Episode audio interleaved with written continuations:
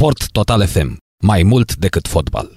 Fluier final cu Narcis Drejan la Sport Total FM. Bună seara, bună seara și bine v-am regăsit, dragi radioascultători, chit că începe Euro, dar să mai spunem că ne pregătim și de Tokyo 2020, care are loc în 2021. Jocurile olimpice în continuare sunt foarte, foarte disputate în Japonia, alții vor cu spectatori, turiștii momentan nu au voie în Japonia, 743 de cazuri la o populație de 120 de milioane. Este pandemie pentru japonezi, în condiții în care ei uh, ar vrea să fie zero cazuri acolo uh, se îndreaptă, ei bine, până nu mai există cazuri, abia atunci uh, vor relaxa japonezii condițiile. Așa, trebuie să nu ne mirăm de ce regulile sunt atât de stricte în uh, Japonia, de ce reușesc de o asemenea civilizație. Asta apropo de uh, oamenii uh, care cred că este mult, mult, mult mai bine să fie super tolerant. E bine, ăia nu prea sunt toleranți, ăia sunt niște oameni care nu fac altceva decât să respecte totul așa cum trebuie. Normal, dacă ne apucăm să ne raportăm la cultura lor, să studiem cultura, lor, cultura lor, mi se va părea un pic ciudat.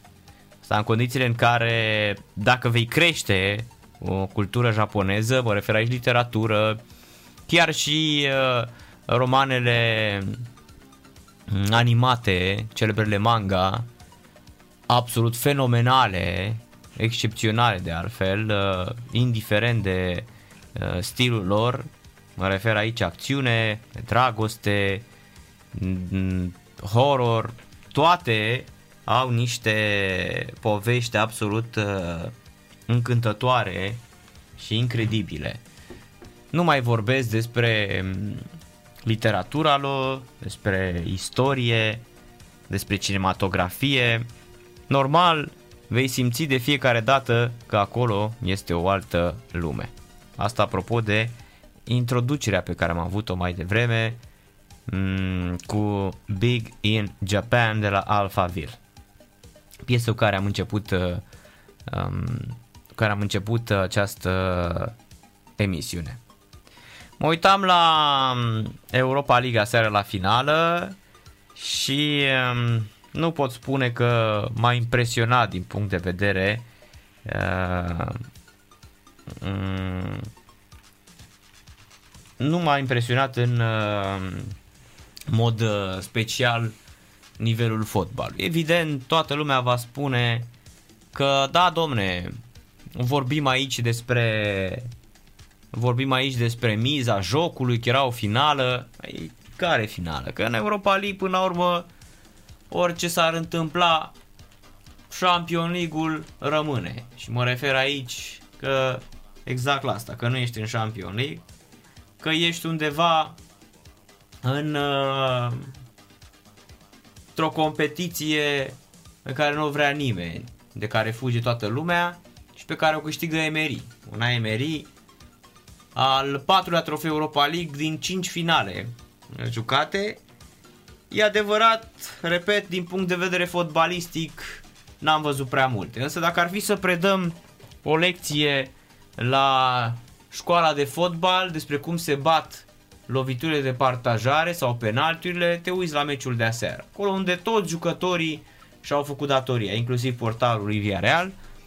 Mai puțin uh, David De Gea, care a ratat ultimul penalti la 11-10 pentru Villarreal. Altfel, băieții luau de la capăt cu executarea loviturilor. Impecabil, toate bătute imparabil, fraților. Și așa se bat penaltiurile, de fapt. Penaltiul se ratează, nu-l apără niciodată portarul. Să fim serioși, se ratează penaltiul. O bați bine la viteza de reacție pe care o ai, la distanța atât de apropiată de poartă. Dar totuși gândiți-vă, poarta are 7 metri, tu ești la 11 metri. În mod normal nu ai cum să ratezi. Aia sunt fotbaliști de clasă mondială. Cei pe care i-am văzut aseară și cum bat penaltiurile. Normal, până la urmă un portar nu este obligat să-ți bată un penalti să și reușească. De multe ori te aștepți că na, De Gea, nu scrie De Gea, nu e degeaba. Oricum, el uh, n-are nicio treabă cu pena, n-a niciodată vreo inspirație. Mi se pare că seara a fost, cred că, a 35 sau a 36 lovitură de la 11 metri pe care el nu o apără. Deci rare ori s-a întâmplat lui De Gea să se întâlnească uh, cu mingea uh, atunci când uh, a stat față în față cu un jucător la uh, uh, punctul cu var. Foarte bine că a câștigat Villarrealul. Mm, probabil uh, competiția asta o să devină un pic mai puternică din sezonul următor după înființarea Conference League. În Conference League uh, vine balastul fotbalului european, adică ați văzut din campionate puternice locurile 7, 8, 9, iar de la noi, noi suntem șampioni cu, cu Conference, probabil nu știu unde vom ajunge, dacă vom fi acolo la în fazele superioare. Mi-e foarte greu să cred. Este tare, tare greu să cred că se va întâmpla una ca asta. Nu, fraților, noi tot acolo o să fim, tot așa o să ne chinuim cu echipe din Macedonia, din Kazakhstan, din Armenia, din Finlanda. Va fi din ce în ce mai greu. Și de ce spun asta? Pentru că noi nu investim în fotbal. Îl auzeam mai devreme pe Ilie Poenaru spunând că, că noi la Clinceni avem o academie foarte bună. Nici nu aveți academie în primul rând. Academie și două termene s-au demitizat în România. Proiect, avem atâtea proiecte, nu s-a întâmplat nimic, și Academie de fotbal. Asta cu Academie de fotbal ne-au disperat toți cu Academie. Numai Academie de fotbal înseamnă să ai un centru organizat cu o bază sportivă care are toate facilitățile pentru copii, inclusiv școală. Deși școala să fie în strânsă legătură, asta înseamnă Academie. Academia are Ajax Amsterdam. Aia este Academie de fotbal.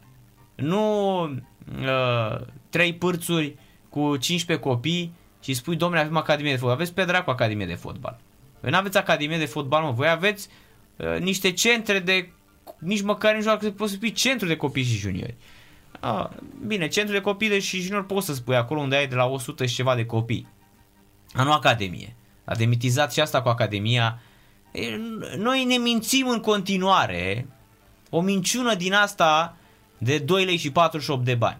Și este într-adevăr, uitați-vă, pălăria foarte mare ne ducem în cupele europene. Nu mișcăm, nu, nu cârâim în fața lor. Ne bat ăia, ne, ne rup fraților. Da? Exact, cum era la operă Academia de Șpriț și de Bere sau uh, Atelierul de Mici. Acolo suntem noi buni. Academia de Bere și de Șpriț, Atelierul de Mici, la, la alea suntem buni. Academia de Grătar, da? Academia de Barbut, Academia de Alba Neagra, Academia de Prostit Oameni, da? Și Academia Prostiei în fotbal românesc. Ce fotbal avem noi? Bă, avem cea mai mare rușine de fotbal din, din istoria, istoria acestei țări. Deci anul ăsta a fost un fotbal... Bă, când iau pe antrenorii ăștia, domne, că a fost greu. Ce a fost greu, mă? Bă, voi sunteți, voi sunteți uh, orbi în țara surzilor. Aia sunteți. Aia sunteți. Ce fotbal avem, băi, fraților, băi? Când vine Armenia și îți dă 3 goluri, îți scoate naiba tot fotbalul din cap. Și stați să vedeți, Conference League și Champions League, gata, fraților. Aia este, Champions League este exact cum și-ar dori cel mai deștept și bogat român să-și construiască o rachetă și să plece uh, pe Marte. Niciodată nu se va întâmpla asta. Nu există un român care să aibă bani să construiască o rachetă. De fapt, ați văzut ce înseamnă uh, proiectul ăsta să-ți construiești uh, să-ți construiești șampionilor un, o rachetă, da? Și costă o misiune spațială. Hai de asta și spun. Acolo suntem noi. Deci fotbalul românesc și UEFA Champions League în momentul de față reprezintă, pentru cei care nu știu, reprezintă o diferență între Pământ și spațiul cosmic. Sau între Pământ și Marte. Noi nu o să mai vedem. Păi da, și aseară, Villarreal cu Manchester United, fotbal, nene. E oricând, mai bine te uiți 3 ore la un meci de genul ăsta, aproape atât a durat, da? de la 10 până pe la 1 noapte a durat, cu tot cu pauză și penalturile care nu se mai terminau. Eu am mai văzut un meci de genul ăsta la Cupa Africii, dar acolo uh, erau blestemele și incantațiile uh, șampionilor, dacă țineți minte, veniseră ăia și tăiau uh, găinile pe teren și înjurau și uh, s-au bătut atunci la penaltiuri între Camerun uh, și Coasa de Fildeș în 2009 a fost 12-11 uh, când a ratat uh, Eto'o, Samuel Eto'o parcă, și Die Drogba pentru ceilalți. Adică 12-11, numai că acolo se rata într-o veselie. Tot așa fusese 1-1. În 2006, nu 2009. 2006 a fost meciul ăla, țin minte și acum. Aruncau ăia cu cocoși, cu tigri, cu crocodili, cu carne de crocodil din tribună și cu conserve de hipopotami, numai pentru, își dădeau foc acolo, doar pentru a-l vedea pe Aruna Cone cum ratează, sau pe Didier Drogba, Bacari Cone, Manuele Bue, um, Hamidou, uh, Romari Cândri, ce fotbaliști erau pe atunci, mi-amintez de atunci, Alium Saidu, um, absolut incredibil. Samuel Eto'o mi se pare că a dat uh, a doua oară și a închis uh, a bătut de două ori. tot așa 1-1. E cam așa a fost și aseară. Semăna foarte mult. E adevărat, la nivel de fotbal, ce se juca atunci în 2006-2007, că era fotbal, fraților. Deci atunci era fotbal. Și ce jucători am spus mai devreme, poate peste Villarreal cu uh, Manchester United. E, mi se pare că fotbalul ăsta în exces și unde s-a ajuns astăzi nu prea mai e fotbal. Este doar o afacere, doar un business unde îi pune pe unii să tragă de ei până nu mai știu de ei. Că asta iarăși cu înființarea campionatului de fotbal, mondial de fotbal, din 2 în 2 ani s-a terminat. Deci dacă ai făcut și asta, i-ai nenorocit. O să fie ăștia atât de obosiți încât uh, nu mai are, s-a dus tot apartenența de campionat mondial, de ce vreți voi, de absolut ce vreți voi. Așa că, fraților, din punct de vedere al nostru, unde suntem noi și unde sunt ei, v-am spus. Noi suntem pe pământ, ei sunt pe Marte, două drepte care n-au niciun punct comun, definiția drepturilor paralele. Dacă mai țineți minte, definiția sau teorema lui Pitagora. A dreptele paralele, dacă în fotbalul uh, mondial aceste drepte paralele sunt tăiate de o secantă, Țineți minte cum erau cu A și G, B și H cu unghiurile alterne interne și unghiurile alterne externe. A, bine, dacă te-a pus să-i spui la fotbal, uh, măcar nu știi cine eu, a fost Ion Creangă, dacă erau cu dreptele paralele tăiate de o secantă, l-ai terminat. Mai ales în România, pe lângă faptul că îți faultează limba română, măcar nu știe să vorbească uh, măcar corect. Asta mi-ar plăcea foarte, foarte mult să văd la unii dintre ei.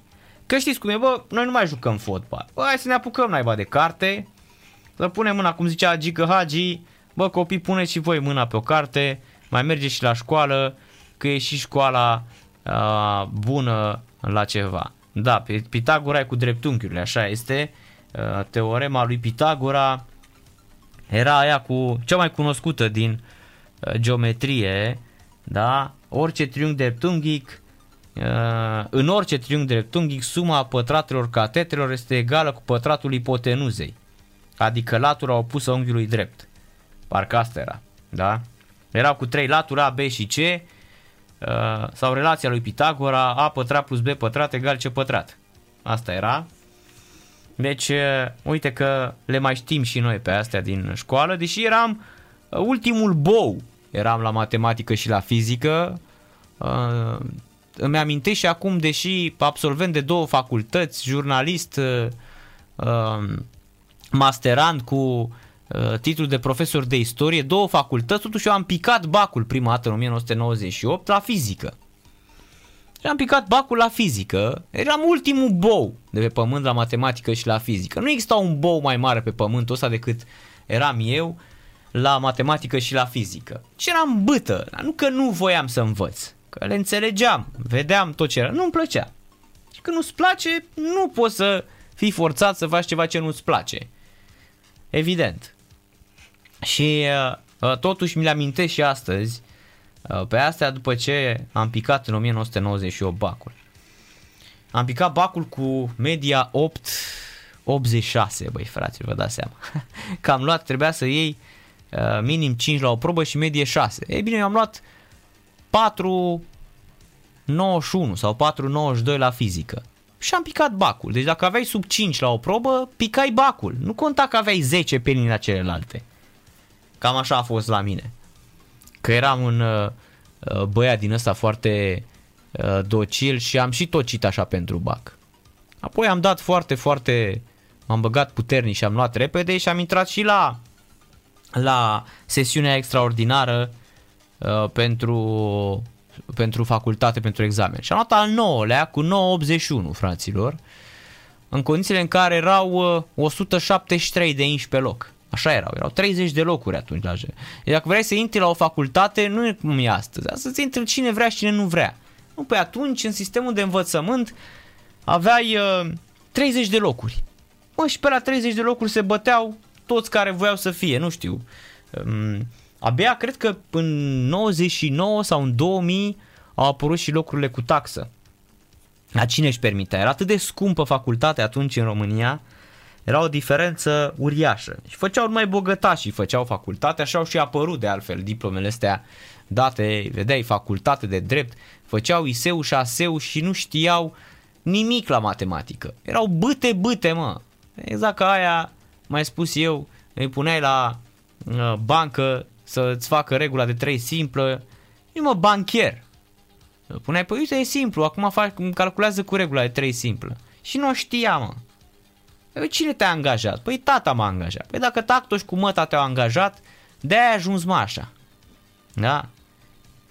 M-ar spune alții, spunea cineva la un moment dat, păi de-aia mă, din el stai cu și uh, Păunești și ăia le-au rupt băncile alea, Bancorexul, Banca Religiilor. Așa era, da?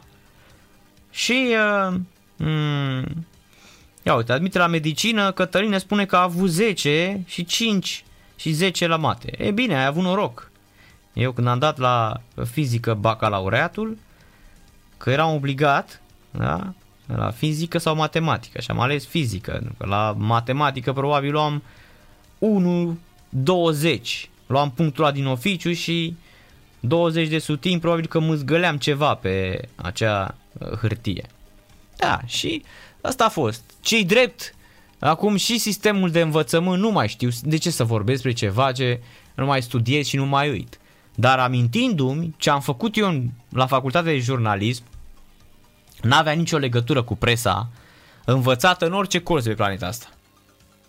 Jurnalismul în România facultatea de jurnalism, școlile de jurnalism, erau de un penibil, erau niște boșoroși din ăștia, uh, foști ingineri care au ajuns profesori universitari, n-au scris o știre în viața lor.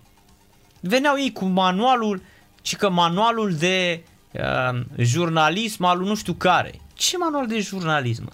El nu făcuse o zi de teren în viața lui. Deci el nu știa nimic pe pământul ăsta. Ce habar n-avea cu ce se mănâncă presa. Era exact pe principiul, nu înseamnă că dacă mă uit la televizor știu să-l și repar. Așa erau și ei. Doar ei aveau impresia că dacă se uită la televizor știu să-l și repare. Aveau mă nicio treabă. Și apoi ne mirăm, bă, uite mă că m-a ajuns Ro- România. Bă, ce, de asta sunt foarte, foarte mulți oameni. E adevărat, facultățile astea practice. Cum erau, nu știu, te duceai la Institutul de Marină, la uh, Academia Militară, uh, la uh, medicină. Aici ieșeau meseriași, într-adevăr. Pentru că, iată, era o facultate practică, o facultate unde învățai, unde era, dar astea de uh, uman, astea de real, unde doar tot ce ai, se dădea doar materie, așa, își băgau ăștia, băgai ca ultima vacă în lucernă, băgai materie, pentru ce până la urmă? Da? Că asta le spuneam și eu colegilor de la jurnalism. Și am avut, prin anul 2, am avut niște controverse cu niște profesori care se uitau strâmb la mine și spuneam, da, uite, eu, domn profesor, eu de exemplu scriu la ProSport deja, în anul 2 de facultate. Și vreau să vă spun că ceea ce predați dumneavoastră nu are nicio legătură cu presa de astăzi. Și nu vorbim de... Ei spuneau, păi nu, că presa din România... Bă, alo, stai puțin, că presa din România nu era atât de slabă. Era o presă, cel puțin presa scrisă, um, care învăța și care uh, prelua modelele europene, modelul englez, modelul german, modelul uh, american. Și aia era presă. Era presă scrisă, fraților. Că atunci exista și presă quality. Astăzi nu prea mai avem presă quality. Aș o dilema veche exact, n-am mai citit sincer. Uh, pentru că au cam dispărut oamenii ăia excepțional de supercultură pe care avea România. Și n-am mai citit nici dilema veche. Dilema veche era într-adevăr, era o publicație quality și aveau uh, niște texte excepționale. Uh, da, unde scria în special maestru Pleșu și erau mulți oameni care scriau la uh, vremea, la vremea respectivă. Da, uh, exista. Adică nu poți să spui uh, mm, repet, nu poți să spui uh, fraților că la vremea respectivă Mm, facultatea uh, te învăța ceva. Nu. Repet, astăzi nu pot să-mi dau cu părerea despre sistemul de învățământ pentru că au trecut atâția ani de la ultima facultate, cea de istorie, a doua facultate. După ce am terminat jurnalism, am apucat și de istorie din uh, plăcere. Nu aveam nicio treabă cu mm, absolut nicio treabă șampionilor cu mm, dorința de a hai să-i spun de a profesa, de a fi profesor de istorie, nu. N-am învățat o zi la, la istorie și am terminat cu 9, 86 facultatea, ceva de, am văzut când m-am adus aici actele la, de angajat, am venit și eu cu diploma um, de facultate și m-am uitat pe ele să văd și când am văzut la istorie, cea, băi, uite mă, o facultate unde m-am dus pe bune la examene, fără niciun mișto, și doar cu ceea ce știam eu am luat, repet, în drumurile pe care le făceam cu trenul, uh, ba de la București la Craiova, cred că în 2009 am terminat facultatea de istorie. Uh, la vreo 29 de ani, da, a doua facultate, 26-29 de ani, așa a fost, 2006-2009.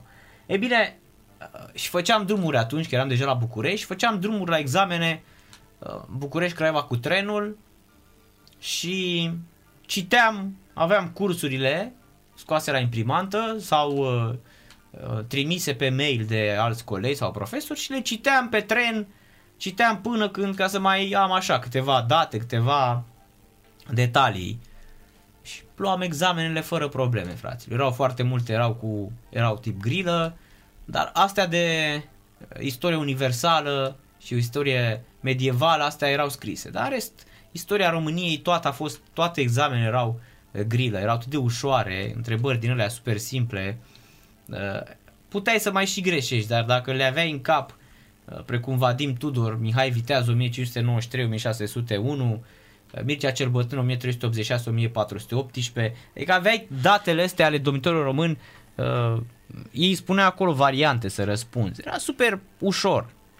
ci drept, cu o facultate bună pentru cei care vor să facă ceva, nu știu. Astăzi dacă în România mai există arheologi. Dacă noi asta am făcut, ne duceam și făceam săpături pe la mama naiba. N-am fost niciodată pentru că deja eram în, în, la muncă. Munceam, aveam ani la greu de, de presă. Asta apropo de, uh, întorcându-mă la oamenii ăștia care vorbesc astăzi că fac uh, nu știu ce școli și că a ajuns sistemul cum a ajuns. Nu era din totdeauna era sistemul așa. Am putea să spunem că l-au nenorocit unii. Nu, el așa a fost din totdeauna. A fost destul de greu, da. Uite, de exemplu, mulți se întreabă, bă, dar uite România ce doctor bun are. Păi da, pentru că acolo, în continuare, suntem meseriași. Da? La fel cum sunt și, a, nu poți să spui asta cu uh, bancherii sau, astăzi cred că oricine poate să facă o asemenea meserie, pentru că toate sunt, uh, uh, sunt uh, pe PC, toate sunt în programe, uh, lucrează softul pentru tine. E atât de simplu. Am văzut acum că totul este mură în gură uh, și pe, în sfârșit, sistemul ANA, frate, mi se pare excepțional. Mi-am depus singur declarația. E adevărat ajutat de un uh, contabil, dar eu nu știam. Dar acum îți dă mură în gură și dacă ai drepturi de autor și nu mai ai carte de muncă, deci te duci acolo, scrie exact, faci declarația cu, îți pui acolo cât, cum ai pe foaia de la angajator, singur îți faci și îți calculează automat acel calculator. Este fabulos, campionilor. Este super ușor, numai să vrei. E la fel cum îți plătești toate facturile, nu mai stai la coadă. Ați văzut că în sfârșit și bătrâneii au început în România să meargă la acele automate din magazine să-și plătească facturile. Pentru că le-a spus și cineva, băi, ia, ok, nu știi, n-ai telefon, nu te descurci cu smartphone-ul. Ia factura, ia uite, vii aici și o, îi dai, o treci prin ochiul ăsta uh, cu laser, da? Și cu infraroșul ăsta, el ți-o citește și îți spune Popescu Ileana, ai de plătit 42 de lei și 85 de bani. Ai grijă la aparatul, nu de rest. Asta e, îți ia tu ca pensionar, te gândești că ia 15 bani poate ți ajută la un moment dat la o legătură de ceapă. Îți ia aparatul, că se mai întâmplă. Dar uh, poți de asemenea pe cardul de pensie, pentru că toți au pensie astăzi. Să te duci odată la bancă și să-i spui uh, uh, lui doamna aia doamnă sau nepotului sau copilului. Ajutați-mă și pe mine, vă rog frumos, să îmi ia automat factura la curent, gaze sau ce mai plătești tu, să mi-o tragă direct de pe card Champion League. Și se poate întâmpla lucrul acesta. Fără probleme, fără emoții. Asta spun că progresul aduce progres, niciodată regres. Dar din păcate noi avem foarte, foarte multe. De unde am plecat de la fotbalul de 2-45 de bani, că m-am enervat mai devreme că l-am auzit pe Ilie Poenaru, de altfel un antrenor excepțional. Adică să reușești cu morții ăia de la Clinceni să termini pe locul 5 campionatul, e o performanță fenomenală. Asta arată că ești antrenor. Antrenor cu literă mare. Antrenor, frate, deci Ilie Poenaru chiar este antrenor. Condițiile care înțeleg că s-a tăiat la licența pro, n-au putut să-i dea licența pro pentru că el s-a tăiat. L-a luat, nu știu, cred că o fi intrat Sinescu ăla, ăla care se crede, nu știu de ce nu se duce la Academia Română, oricum el ca antrenor e zero barat. A e unul Sinescu Um, pe la federație, prin școala federală, uh, care înțeleg că îi corectează din punct de vedere gramatical și de vorbire a limbii române. Bă, nene, vezi că ea se duc să facă fotbal. E foarte important să vorbești corect limba română, dar nu ai nevoie de dicționarul de sinonime, n-ai nevoie să stai să antrenezi cu dumul în față. Sunt fer convins că Sinescu atât de ipocrit și de deștept cum se dă, el habar n-are ce este dumul Uh, limbii române, nu, nu este blestemul limbii române, să citească naiba. Da, se dă așa și probabil că foarte intimidează pe mulți antrenori. Vă înțeleg odată la uh, una dintre fete care a dat un examen acolo pentru licența B, i-a spus că nu se spune așa, se spune nu știu cum. Bă, du-te bă și vezi bă de treaba ta și lasă-ne naiba, că oricum dacă erai un mare antrenor, spunea cineva despre tine astăzi, vorbea astăzi lumea despre tine. Ești un zero barat. Ești un om care stă pe acolo prin... Îmi sunt de altfel 80% din angajații FRF-ului sunt niște nulități. Niște zero barați. Niște oameni care n-au nicio treabă. Și nu i-au dat licență pro că probabil s-a pierdut. Emotiv, în fața... Știți cum e? În fața unui uh, juriu din ăsta, erau și Țicleanu că Aurel Țicleanu ne-a spus, domnule, noi am vrut să-i dăm licența pro pentru că se pregătise, știa, dar s-a tăiat. S-a tăiat Ilie Poenaru și nu mai știa ce să spună. Tăcea Ilie Poenaru, uite așa. Păi și au zis, nu puteți să-ți dăm licența pro, că tu nu mai spui nimic al S-a tăiat. Se întâmplă. Nu înseamnă că l-ați văzut ca antrenor. Bă, când îți demonstrează. Deci a fost peste Bastra, uh, Sepsi, nu, peste Sepsi nu, peste Botoșani, uh, peste Chindia, peste viitorul. Bă, cu o echipă de nimic. Repet. Nu să nu spuneți voi că ea de la uh, Clinceni sunt fotbaliști. Nu, sunt dinozauri mulți dintre ei da? Și cu echipă de dinozauri a reușit, într-un fotbal slab, a reușit o performanță uluitoare. Ce este antrenor, dar apropo de asta cu Academie. Păi nu mă, dacă și Clinceni are academie de fotbal, păi Hagi înseamnă că are galaxie de fotbal. Nu are academie. Are universitate de fotbal, Gică Hagi. În condițiile în care, iată, și viitorul cu gândirea asta, cu proiectul din acest an, a fost departe de ideea de altă dată. Ultimul meci al Ligii întâi în play-off se joacă astăzi, OSK cu Botoșan, în minutul 47, săfâr, săfâr, cum spune turcul, 0 la 0. Nu se întâmplă mai nimic, a avut ocazii mai devreme și La acest scor, Clincen termină pe 5 campionatul, Șepși pe 4 cu 38 de puncte, Craiova 41, FCSB 45, CFR 54. O diferență uriașă între CFR și toate celelalte echipe. Un sezon foarte ciudat. Antrenorul Lille pleacă, deși a luat titlul după 10 ani, în fața lui PSG, vă dați seama. Zidane pleacă și el, deși a reușit un sezon absolut fantastic cu Real Madrid, în condiții în care a avut cel mai slab lot din istorie Real Madrid. Criză, tot ce vreți voi, și a plecat, băi fraților. Deci a plecat și Zidane. Conte ia titlul cu Inter, pleacă. Uh, la noi Edi Ordănescu ia titlul, pleacă. Se pare, uh, nu știu, de asta vă spuneam că fotbalul de astăzi este doar, doar uh, bazat pe bani și nimic altceva. Asta este o mare, mare problemă cu care ne confruntăm, pentru că în mod normal, când ai un antrenor ce îți aduce super performanță, poți să-i spui, bă, uite, îți dă mai mulți bani. Că despre asta e vorba. Îți dă mai mulți bani, dar rămâi. Pentru că, iată, tu ești uh, um, garanția performanței. Văd că se întâmplă niște lucruri foarte ciudate. Uh, da niște exemple clare mai devreme, Zidane, Conte, antrenor de la Lille, Edi Ordănescu la noi. O super performanțe oamenii. Chiar și Edi. Edi a luat CFR-ul uh, din criză. Unde era CFR-ul, amintiți-vă, Craiova părea că va defila în acest sezon. Apoi FCSB-ul părea că va defila. Au fost trei, trei părți diferite în Liga 1. E bine, a venit Edi și ușor, ușor a dus CFR-ul să se distreze și cu FCSB, și cu Craiova, și cu și exact când a trebuit, CFR-ul a apăsat pe pedală. Și de asta spun că se întâmplă niște lucruri foarte ciudate în uh, fotbalul uh, mondial, nu doar la noi. Mie și asta mi se pare absolut ciudat. Uh, cum au sărbătorit titlul, îl tot vedeam pe Edi că nu, parcă nu se bucura.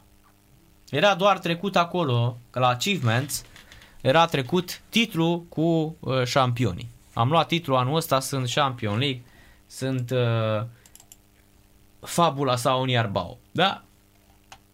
Lucrul ăsta nu se întâmpla. El era liniștit, uh, tăcea și nu spunea nimic. Mă, nu știu, asta cu umblatul arbitrii Sile m-ați disperat. Arbitrii sunt proști. Da? N-a umblat nimeni la arbitrii. Arbitrii sunt foarte proști și foarte slabi. Uh, arbitrii au furat Liga 1 anul ăsta. Au furat și pe FCSB, au furat și pe Poliaș, care era ruptă în toate cele. Și pe Poliaș, și pe Hermannstadt, și pe voluntari, și pe Chiajna, cred că în Liga 2 au furat-o. Și pe uh, Dacia Unirea Brăila în Liga 3 au furat-o. Deci arbitrii, n-au umblat nimeni la arbitri. Nu mai au bani să umble la arbitrii. Arbitrii sunt, știți cum sunt arbitrii? Arbitrii sunt acum exact cum te duce la, să joci la ruletă, cine îți cade astăzi, exact ca la numărul ăla. Tu pariezi pe 7 roșu și iese 3 negru. Zici, asta e, ghinion. Am avut astăzi pe Ișvan Covaci. Că și ăștia arbitrează ca la pariuri, tot așa, la loto 6 din 49. Poate să arbitreze excepțional, la doua zi să facă praf meciul. Ăștia sunt arbitrii. Ăștia sunt arbitrii, sunt arbitrii needucați. Este până la urmă că am mai spus-o. Și Șovre, ok, foarte frumos gestul lui. A putea foarte simplu să vorbească, îi spună delegatului de la Dortmund, du-te nene și ia și mie autograf, sunt arbitrul meciului, du-te și ia autograf. La fel cum a făcut și Colțescu. Să arată încă o dată lipsă de educație, au fost tot timpul în prim plan. Da? Și uh, uh, nu tu Sile Free, Sile Champion, e o diferență între Sile Free și Sile Champion. Uh, Sile Champion este FCSB pe viață, stelist, uh, are impresia că arbitrii fură tot timpul FCSB-ul. Nu. Arbitrii au furat Liga 1 anul ăsta. Arbitrii au fost și au dat uh, examenul de uh, incompetență în, uh, în fotbalul românesc. Au fost zero barați în toate meciurile. Rare ori uh, plecând, nu mai vorbesc de faptul că după ce a făcut Colțescu trebuia să-l scoți definitiv din arbitraj. Da, e altă discuție. Cumva, iar ne-am făcut de râs, iarăși am fost în prim plan. Repet, nu era, ca mai spus-o, domnule, nu era vorba de rasism. Era vorba de lipsă de educație și de proastă creștere. Aștept să-i văd și eu pe ăia unde stă cu Jesiu Colțescu astăzi. Am părut să răunii prin Craiova, prin Craiovița nouă, care s-au apucat să mă zgărească cu rahat pe poza de Facebook. I-a învățat cineva cum să scrie Jesiu, abar n-aveau. I-au crezut că e înțigănește și au întrebat de vreo 5 ori. O, domnule, e corect ce scriem noi aici? Că poate o fi vreo înjurătoare, o înjurătură din fața luncii, din, uh, din uh, uh, cartierul Romanești sau din, uh, cum îi zice acolo, că mai e un loc din ăsta uh, la, ia uite ce lapsus am. Când te duci spre pod la podari, de unde era și Petre de Sernicu. A, ce lapsus am. Cu M era. Am uitat, în fine. De, de acolo. Ei acolo credeau. Asta credeau că înseamnă. Nu mă că e în franceză, că a fost ăia, au fost ăia cu Charlie Hebdo și au zis că je suis, că eu sunt. Aha. Je suis tu e. Aha. A, deci nu e din fața luncii. Nu, nu e din fața luncii. E. Și până la urmă au scris. Dar n-au putut să scrie cu rahat. Că așa au învățat. A zis, bine, Constantin Brâncuș despre Olteni, însă a întors, a zis că când am plecat v-am lăsat proști și tâmpiți, m-am întors, v-am găsit și mai proști și mai tâmpiți aici în Oltenia. Vă mare dreptate la ho- și ăia, cum să, cu Olteanu. Olteanu e cel mai invidios și cel mai frustrat om de pe planeta Pământ. Nu-i de mirare de ce ăștia se ceartă ca proștii pe echipa Craiovei și este singura echipă, văd, din România acum, cu același imn, cu aceleași culori, cu aceleași temă, diferă niște elemente grafice minime și tot timpul vor exista uh, olteni proști, care până la urmă este un, uh, un pleonasm. Mă includ aici, că tot acolo am crescut, tot acolo m-am și născut. Dar asta, apropo, văzusem tot așa niște apeviși din ăștia cu armata pe viață, niște 3 lei 45 de bani din ăștia care spuneau, domne că uh, despre Craiova singurii editorialiști din țara asta, oameni care pot scrie pe Craiova sunt uh, X și Y, doi editorialiști. Bă, păi să vă fie rușine, mă, că unii și-au câștigat dreptul ca jurnaliști, da? Alin Buzărin scrie fabulos despre Craiova. Alin Buzărin a crescut cu Craiova. Dar eu am crescut cu Craiova. Pe lângă asta ne-am câștigat dreptul, noi am făcut sute de interviuri cu ea din campioana unui mari iubiri, cu ea din Craiova Maxima, cu uh, toți campionii ăia, da? Am pierdut uh, uh, nopți cu, între ghilimele, că nu poți să spui că pierzi o noapte cu o gloria, cum era Balaș. Cu Balaș nu pierdeai o noapte nici dacă stăteai și te băga sub masă cu două strică de whisky, nu puteai să spui că ai pierdut noaptea aia, că învățai o grămadă. Asta apropo de cei care vin astăzi și uh, papagalii ăștia de tastatură, ăștia care n-au făcut în viața lor o zi de teren, ăștia pe care nu i-a alergat niciodată un câine, uh, de multe ori aveai nevoie, fraților, să uh, stai să uh, îți iei pietre după tine, că te duceai în cantonament să... Erau zile când nu te lăsa administratorul bazei, dădea cârțul, ordin, bă, astăzi să nu prin picior de ziarist pe aici. Ne duceam prin niște bălării, unde era și o mlaștină și acolo erau câini din ăștia foarte agresivi. Erau câini la cantonament și erau foarte agresivi. Și plecam cu pietroaie în, în Ghiozdan, ne urcam acolo pe un gard și făceam poze și ne uitam. Uite, ăla accidentat, uh, uh, Zeno Bundea astăzi face... Făceai, aveai nevoie de marfă. Trebuia să vin fiecare zi cu știri, să vii cu... Le inventai până la urmă. Bine, nu, nu puteai să inventezi în Uh, adică te ui, în sensul că te uitai de la distanță și îl vedeai pe ăla că nu se antrenează și spuneai, făceai o știre că nu s-a antrenat. Dar ăla poate că nu se antrena în momentul ăla, tocmai pentru că i-ai zis cârțu, vezi că ai tras prea tare acum o jumătate de oră. Dar tu ajungeai cu întârziere pentru că trebuia să te bați cu câinii prin cantonament. Asta era presa, asta înseamnă să fii într-adevăr jurnalist, să fii acolo în, așa să stai la televizor toată ziua sau să stai în fața tastaturii și să iei texte uh, copy-paste, să le pui, aia nu mai e presă. Ăla este agregator de știri, este Google Translate, aia înseamnă până la urmă să fii jurnalist, să simți, să ai dreptul să scrii despre o echipă, cred eu exact ca și omul ăla, ca, ca omul ăla care se la fotbal. Știe și fotbal și joacă și fotbal, așa e și cu jurnalistul. Mai spus-o despre profesorii ăștia universitari. Ei nu scriseseră o știre în viața lor. Nu călcaseră în viața lor într-o redacție de ziar. Să vadă cum se lucrează. Veneau și îți dădeau ei lecții cum trebuie să faci. Păi, șampion, stai în banca ta că n-ai nicio treabă, că n-are legătură una cu alta. Atunci, că atunci simți într-adevăr. Când te duci pe teren, însă în zile care nu ți se absolut nimic, îți apasă uh, tasta Enter uh, și minutul 90 uh, uh, presiunea în uh, ceafă și peste tot că trebuie să trimiți cronica de meci, să se duce ziarul în tipografie și uh, se prelungește meciul cu 10-11 minute tocmai pentru că s-a întâmplat ceva la nocturnă sau mai știu eu unde. Asta înseamnă până la urmă să fii jurnalist. Așa să stai să faci burta aia de 200 de metri în uh, lungime și 40 în lățime, nu mai poți să numeri kilogramele. Era cum era și pe la Marian cu înțeleg că uh, ultima dată când și-a luat cântar s-a frânt cântarul sub el. Așa că începuseră să îi măsoare ăștia grăsimea în metri și centimetri, în lungime și înălțime. Dar, uh, repet, asta era dreptul ăsta să scrii că despre Craiova uh, îmi zicea mie uh, cineva, nu-i dau nume, bă, Drejane, dar tu n-ai mai fost acolo de mult, mă. Bă, nu trebuie să fiu, atât cât vorbesc cu oamenii ăia, cât eu 11 ani am scris despre echipa asta, bă, 11 ani. Am fost peste tot cu echipa asta. Știam toate măsurile pe care le poartă la picioare uh, fotbaliștii. Da? Și nu doar, că mai erau și alte echipe de care te ocupai, da? Și vine și îți dau cu părerea astăzi. Suporteri și de tastatură 2 și 45 de bani. Vorbesc ei despre presă. Ce știți voi, bă, habar n-aveți, mă. Bă, luați, rămâneți cu ajutorul vostru social. Da? Asist, toți asistații sociali au început să vorbească astăzi, să-și dea cu părerea. Așa arată uh, România de, de astăzi. Asta apropo și de, de ăștia care uh, încep cu fotbalul, că domne că uh, lasă că știm noi cum e, îi mai auzi.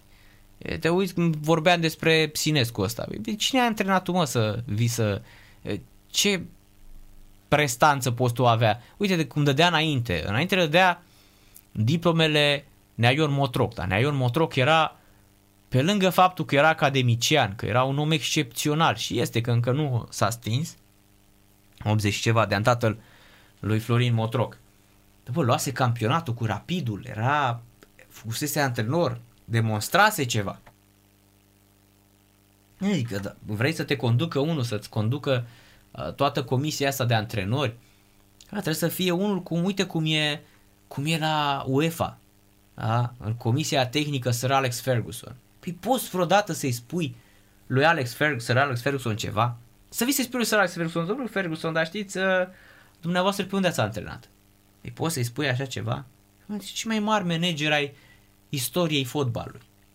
Nu poți să vii să-i spui tu lui Sir Alex Ferguson dată ceva. Dacă Sir Alex Ferguson spune că echipa ta poate să joace bine cu 8 fundași, un mijlocaș și un vârf și să aibă rezultate, mă asculți îl asculți pe Sir Alex Ferguson, că s-a uitat, păi și știe mai bine ce are de făcut. Despre asta e vorba până la urmă. Hai să facem o scurtă pauză și revenim Sepsi cu Botoșani 0-0 după 61 de minute. În câteva secunde revenim. Stați, stați, stați aproape, nu, nu plecați de lângă radio că nu ceva cu voi.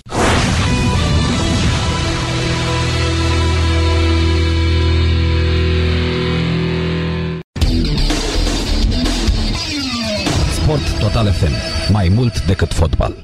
Ne întorserăm, cum spun uh, oltenii, mm, OSK Seps cu Botoșani, Șep și OSK Sfântul Gheorghe cu Botoșani, săfâr, săfâr, anul, anul, draghi 0-0, uh, pare cumva ultima asta etapă a fost la mișto, după ce toată lumea știa exact ce are de făcut, băieții ăștia joacă uh, pe vârfuri doar să nu se accidenteze. Singurele meciuri care mai contează în acest moment sunt uh, aceste baraje, cel de Conference League, uh, Chindia cu viitorul și apoi și cu una dintre cele două, câștigătoarea și uh, meciurile dintre voluntari Dunărea Călăraș și uh, Hermannstadt cu CS Mioveni. Da, sunt meciuri foarte uh, importante. Zice că sunt singurele meciuri cu miză. Adică sincer și ăla, nu știu, mă gândesc acum dacă viitorul sau Chindia își doresc să meargă în Conference League. Cred că Shep și își dorește. Shep și are și bani, are și uh, mentalitate de echipă are să-și dorească mai mult. Nu doar uh, prezența într-un uh, fotbal mediocru și atât, cum se întâmplă pe la noi. Iată, un comentator a fost suspendat după remarci sexiste la adresa Serenei Williams. Mark Duez, 54 de ani, fost pilot în prezent comentator la postul public belgian RTBF, a fost suspendat temporar din cauza unor remarci sexiste la adresa Simone, Simone, iauzi, la adresa um, Serenei Williams. Serena Williams, cea mai titrată jucătoare de tenis aflată în activitate, a fost invitată de Aston Martin pentru a da startul marului premiu de Formula 1 de la Monaco. Marduez a emis o serie de derapaje la adresa americancei. Serena va flutura ceva diferit față de ce era obișnuită. A spus Duez în momentul în care Serena a ridicat steagul. El a continuat, prietena Serenei, cea care se află lângă ea este urâtă, fostul pilot a mai comis-o odată, uh, concluzionând că putem uh, spune cu siguranță că Serena nu este o bună majoretă. Marc Duez a fost câștigător al curselor de 24 de ore de la Nürburgring și Spa și a fost suspendat temporar și nu va mai comenta următoarele mari premii de Formula 1. Apropo de asta, îi a suspendat și pe Lucian Ionescu și pe Mihai Iosif de la, de la Rapid, pentru că la Rapid TV am văzut ceva de genul ăsta uh, zile trecute, când a fost Mihai Iosif și noi putem să ne legăm de Mihai Iosif că um, dacă nu era Rapidul, el n-ar fi avut niciodată meseria asta de uh, principal, dar nu o facem. Suntem oameni uh, de bun simț, dar la noi văd că nimeni nu taxează derapajele astea sexiste și poți să spui absolut uh, orice, orice vrei. Și am, uh, am uh, extras și eu momentul ăsta. Își dădea Mihai Iosif, eu lui Mihai Iosif i-a spune să țină un regim mai degrabă și să mai învețe un pic de fotbal.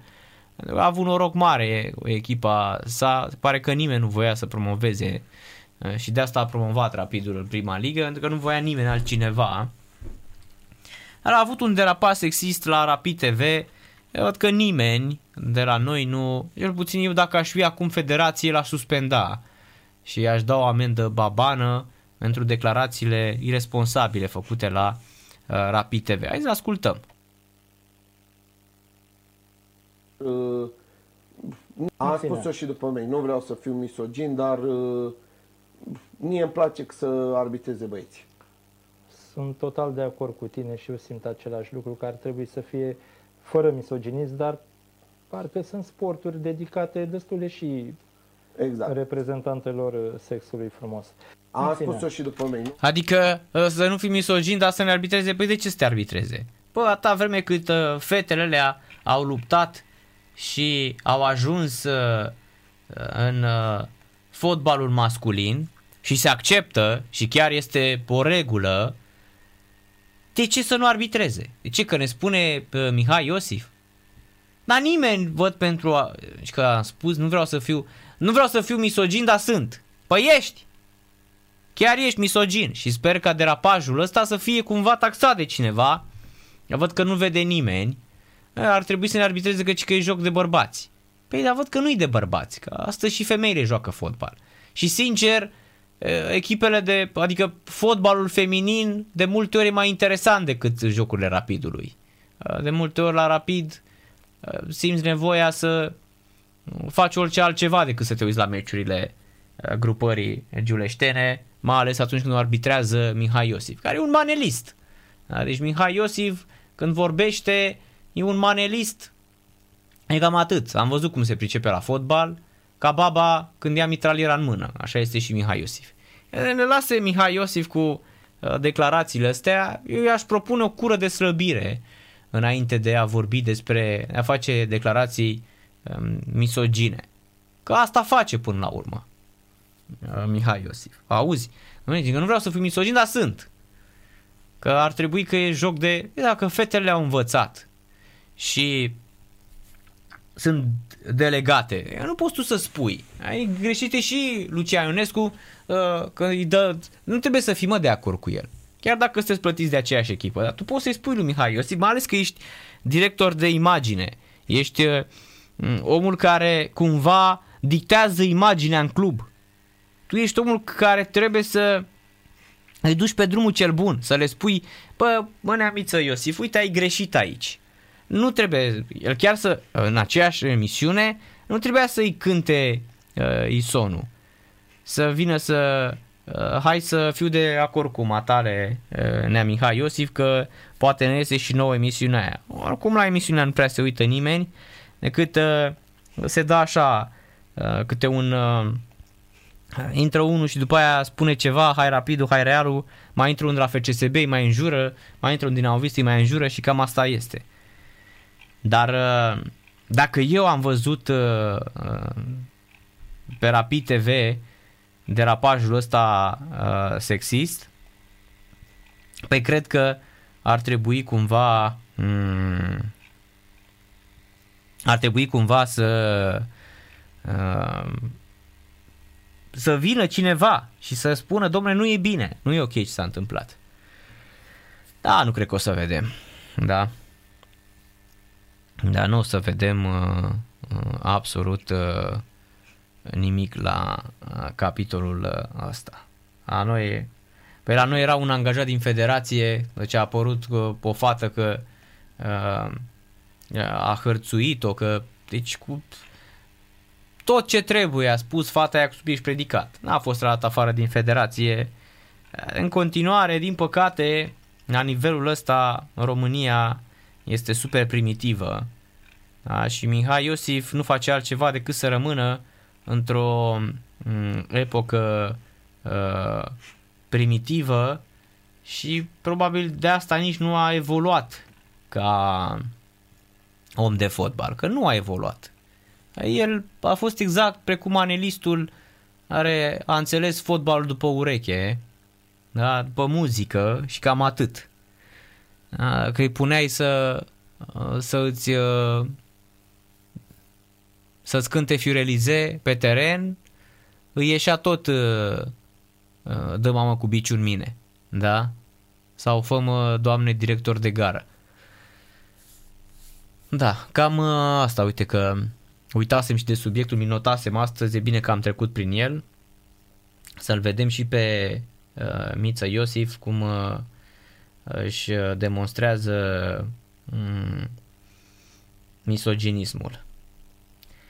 Da, întorcându-ne șampionilor la ce s-a mai întâmplat în lumea sportului, avem uh, astăzi Jacqueline Cristian uh, a pierdut în ultimul tur al calificărilor la Roland Garros nu va fi prezentă pe tabloul principal.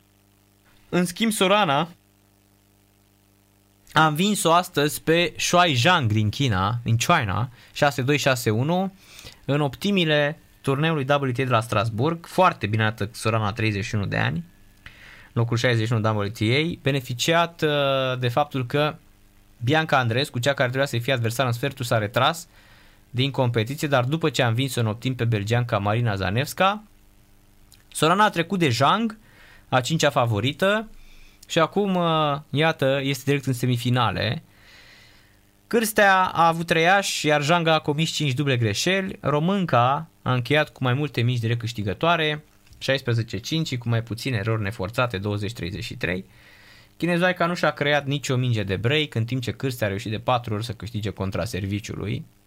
Cârstea se impusese și în prima sa confruntare cu Zhang în 2008, la Cuneo 6-3-4-6-6-3, Sorana Cârstea și-a asigurat un cec de 8145 de euro cu 110 puncte de WTA, urmând să joace în penultimul act cu învingătoarea dintre kazaha Iulia Putințeva, a, a patra favorită și poloneza Magdalinete, uh, cap de serie numărul 8. Foarte bine, Iată, profită de abandonul Bianca Vanessa, Vanessa Andrescu, nu știu ce se întâmplă cu fata asta.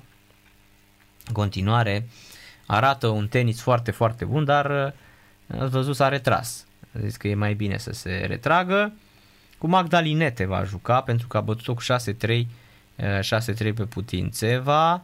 Da, cu Magdalinete, favorită 8, va juca în semifinale. Cealaltă semifinală, Barbara Crețicova o va întâlni pe câștigătoarea între Niemeyer și Arancia Rus. Este 5 la 4 pentru jucătoarea din Germania, pentru Niemeyer în primul set și are acum servește pentru 1-0 la seturi, are deja 15-0. La Parma pe zgură avem și aici semifinale după meciurile din sferturi de astăzi. Muniar a trecut de Gasquet 6-1-6-1, Cechinatul a bătut pe Gombo 6-3-6-1, Pol a trecut de Lenar Struff 6-2-6-4, iar Corda, fiul lui Petru Corda, îl bate pe Nishioka 6 la 3, 6 la 3. Deci programul semifinalelor arată în acest moment în felul următor. Corda cu uh, Taylor Paul și Cechinato cu Muniar. La Belgrad, Djokovic l-a bătut pe Coria 6-1-6-0, Morcan a trecut de Verdasco 6-2-6-0 și Martin din Slovacia l-a bătut pe Sârbu Lajovic 3-6, 6-3, 6-4. Delboni s-a profitat de abandonul lui Carpaes Baenia și semifinalele de la Belgrad arată așadar Djokovic cu Martin uh, din Slovacia mâine și Molcan cu Delbonis. Iată, doi uh, slovaci sunt în uh, finală.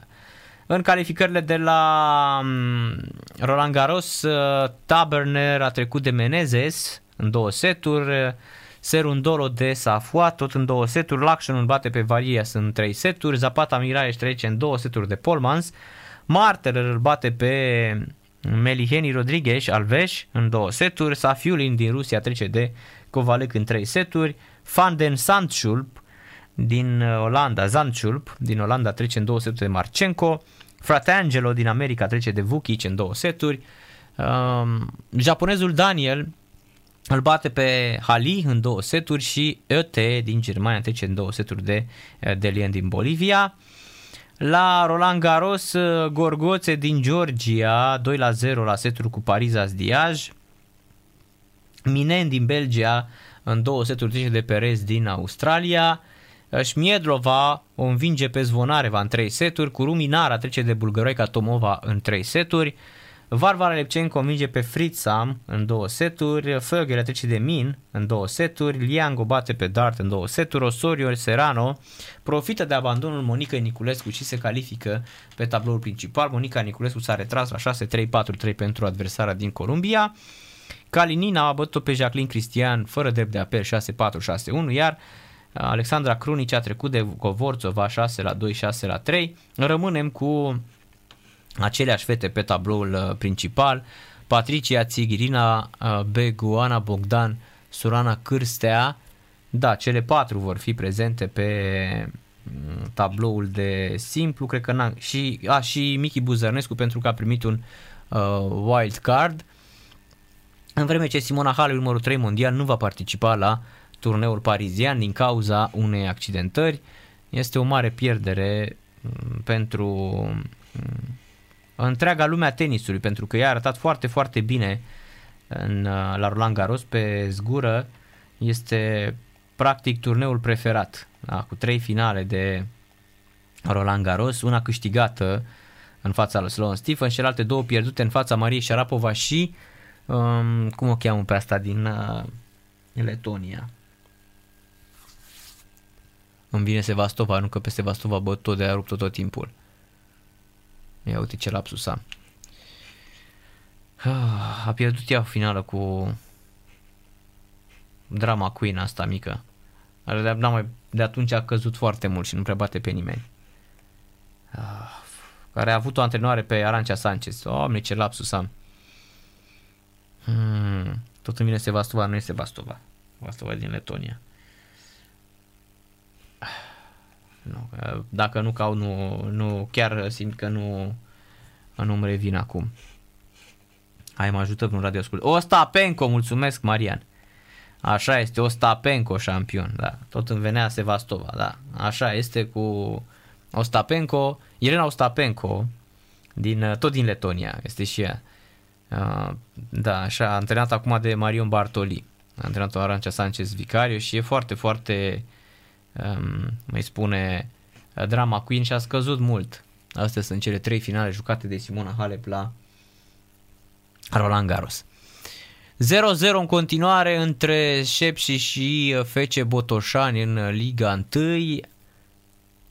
Uite acum o ocazie de asta de Liga 1 cu pasă la portar în loc să dea gol de acolo. Minutul 89, probabil așa se termină. Iar uh, clasamentul final al uh, play uh, off-ului arată în felul următor. CFR Cluj 54 de puncte, FCSB 45, Universitatea Craiova 41, Șep și 38 de puncte, Academica Clincen 33 și FC Botoșan 32 de puncte. Urmează Chindia FC Viitorul în uh, acest baraj pentru uh, play-off-ul de uh, Conference League de la ora 20 și 30 de minute. Meciul se joacă la Buzău pe arena din pe arena din, din Buzău. Da, astea sunt principalele informații și din uh, tenis, iar Jose Bordalas este noul antrenor al echipei Valencia. Valencia a avut un sezon dezamăgitor după ce l-a vândut pe Rodrigo la Leeds și a terminat pe locul 13. L-au demis pe Javi Garcia la începutul lunii, când mai erau patru etape, iar interimar, interimar a fost numit Salvador González Zvoro.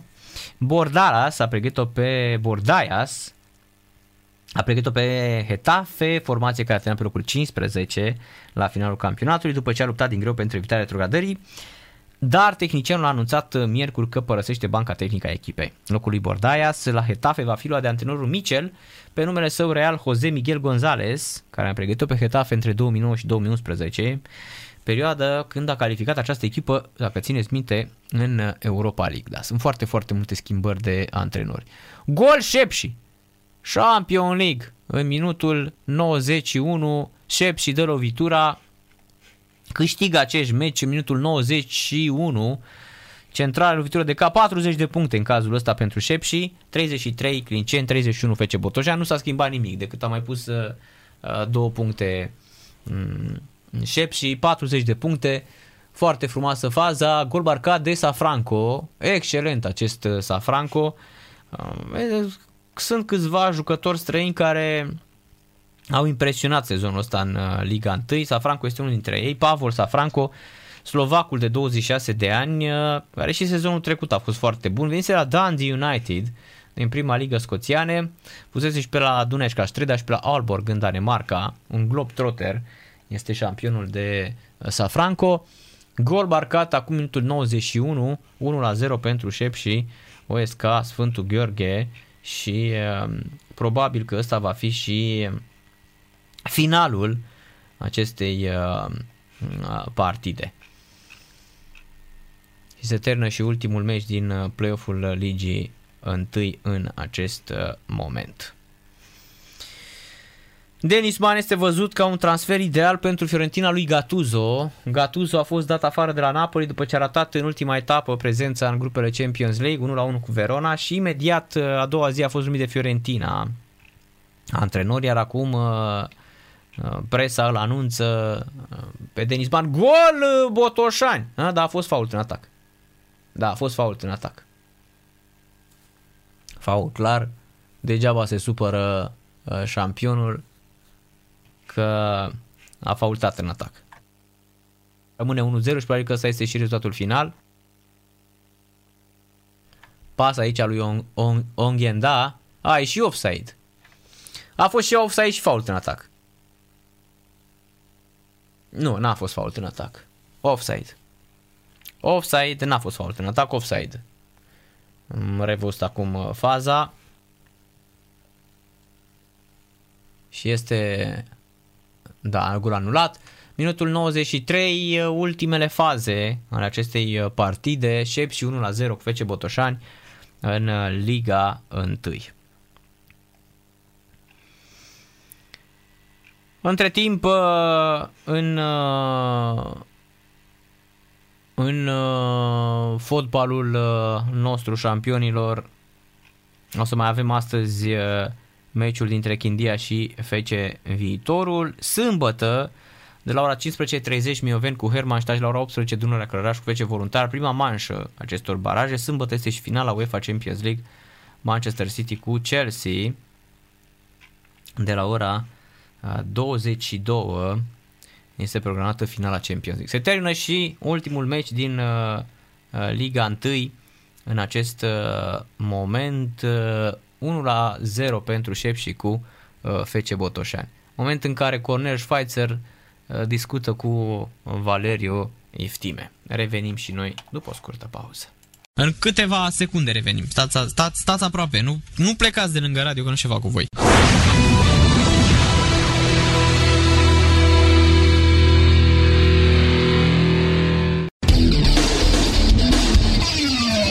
Sport Total FM. Mai mult decât fotbal. Broken Glass cu Keep Your Love la Sport Total FM. Uh, s-a terminat, așa cum vă spuneam, și ultimul meci din play-off-ul Ligii 1. Șep și cu FC Botoșani 1 la 0. Marius Cruitoru Uh, probabil are și el impresia că e antrenor. Uh, spune cineva că nu prea e antrenor, l-a ajutat echipa foarte mult, are fotbaliști, nu prea este antrenor. Uh, se va vedea uh, asta pe, pe parcurs. Noi dorim să ajungă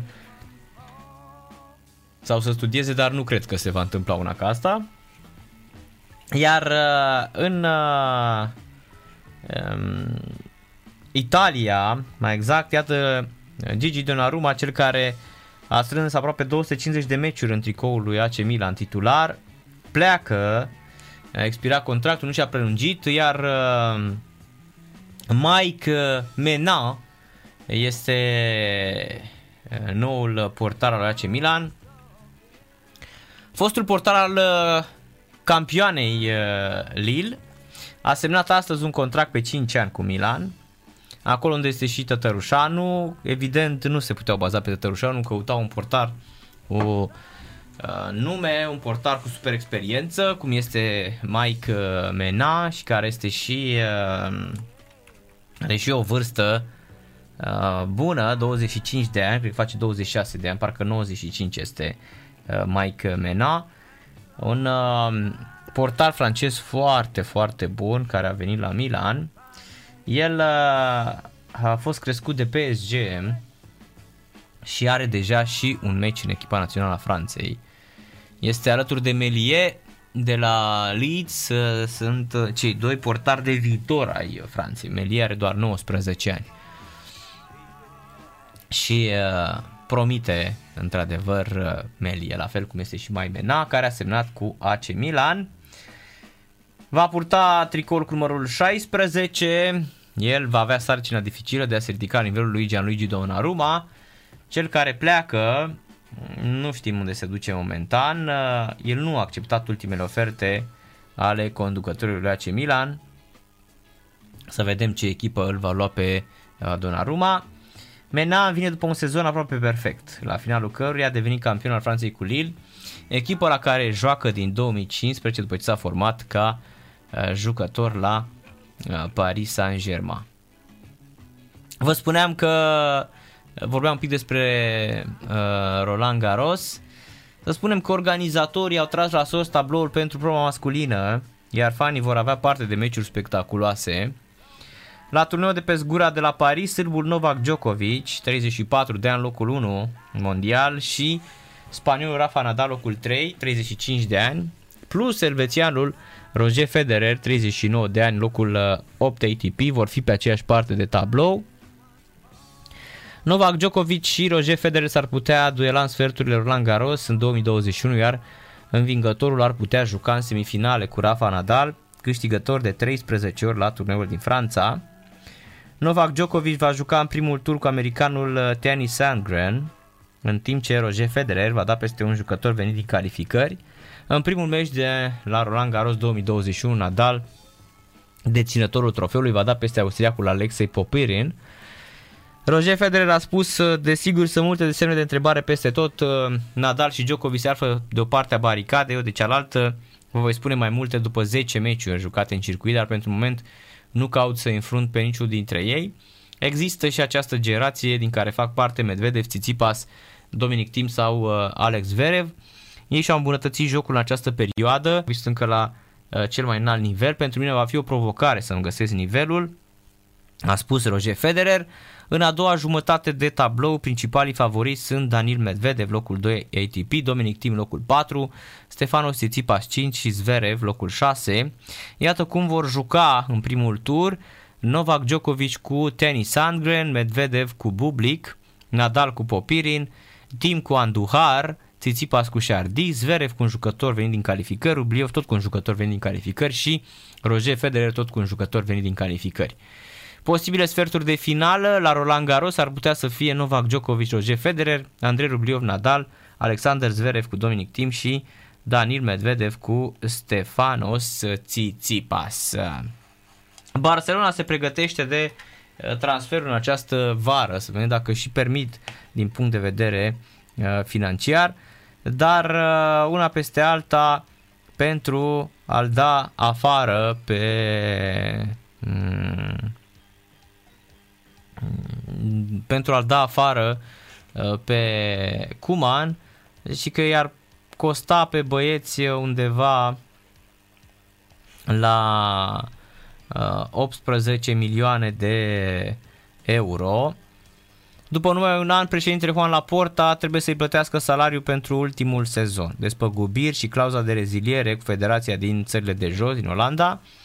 Juan Laporta va vorbi mâine, va da mai multe detalii într-o conferință de presă. Se așteaptă să comenteze mai ales situația lui Leo Messi, plecat în vacanță și la Copa America fără să anunțe dacă rămâne sau nu pe Camp Nou. Clubul Blaugrana i-ar fi oferit un contract pe 2 ani, dar și ce se întâmplă cu antrenorul Ronald Koeman. Aproape sigur se va despărți de antrenorul olandez, deși acesta este sub contract până în 2022 cu Barcelona. Demiterea lui Koeman o costă 18 milioane de euro, în total 7,2 milioane salariu pentru ultimul sezon, 5,8 milioane de spăguire pentru preînțelegerii, plus 5 milioane cât era clauza de reziliere a lui Kuman cu Federația Batapă. Bani achitați de um, Federație în 2020 pe care Barcelona trebuie să-i returneze acum.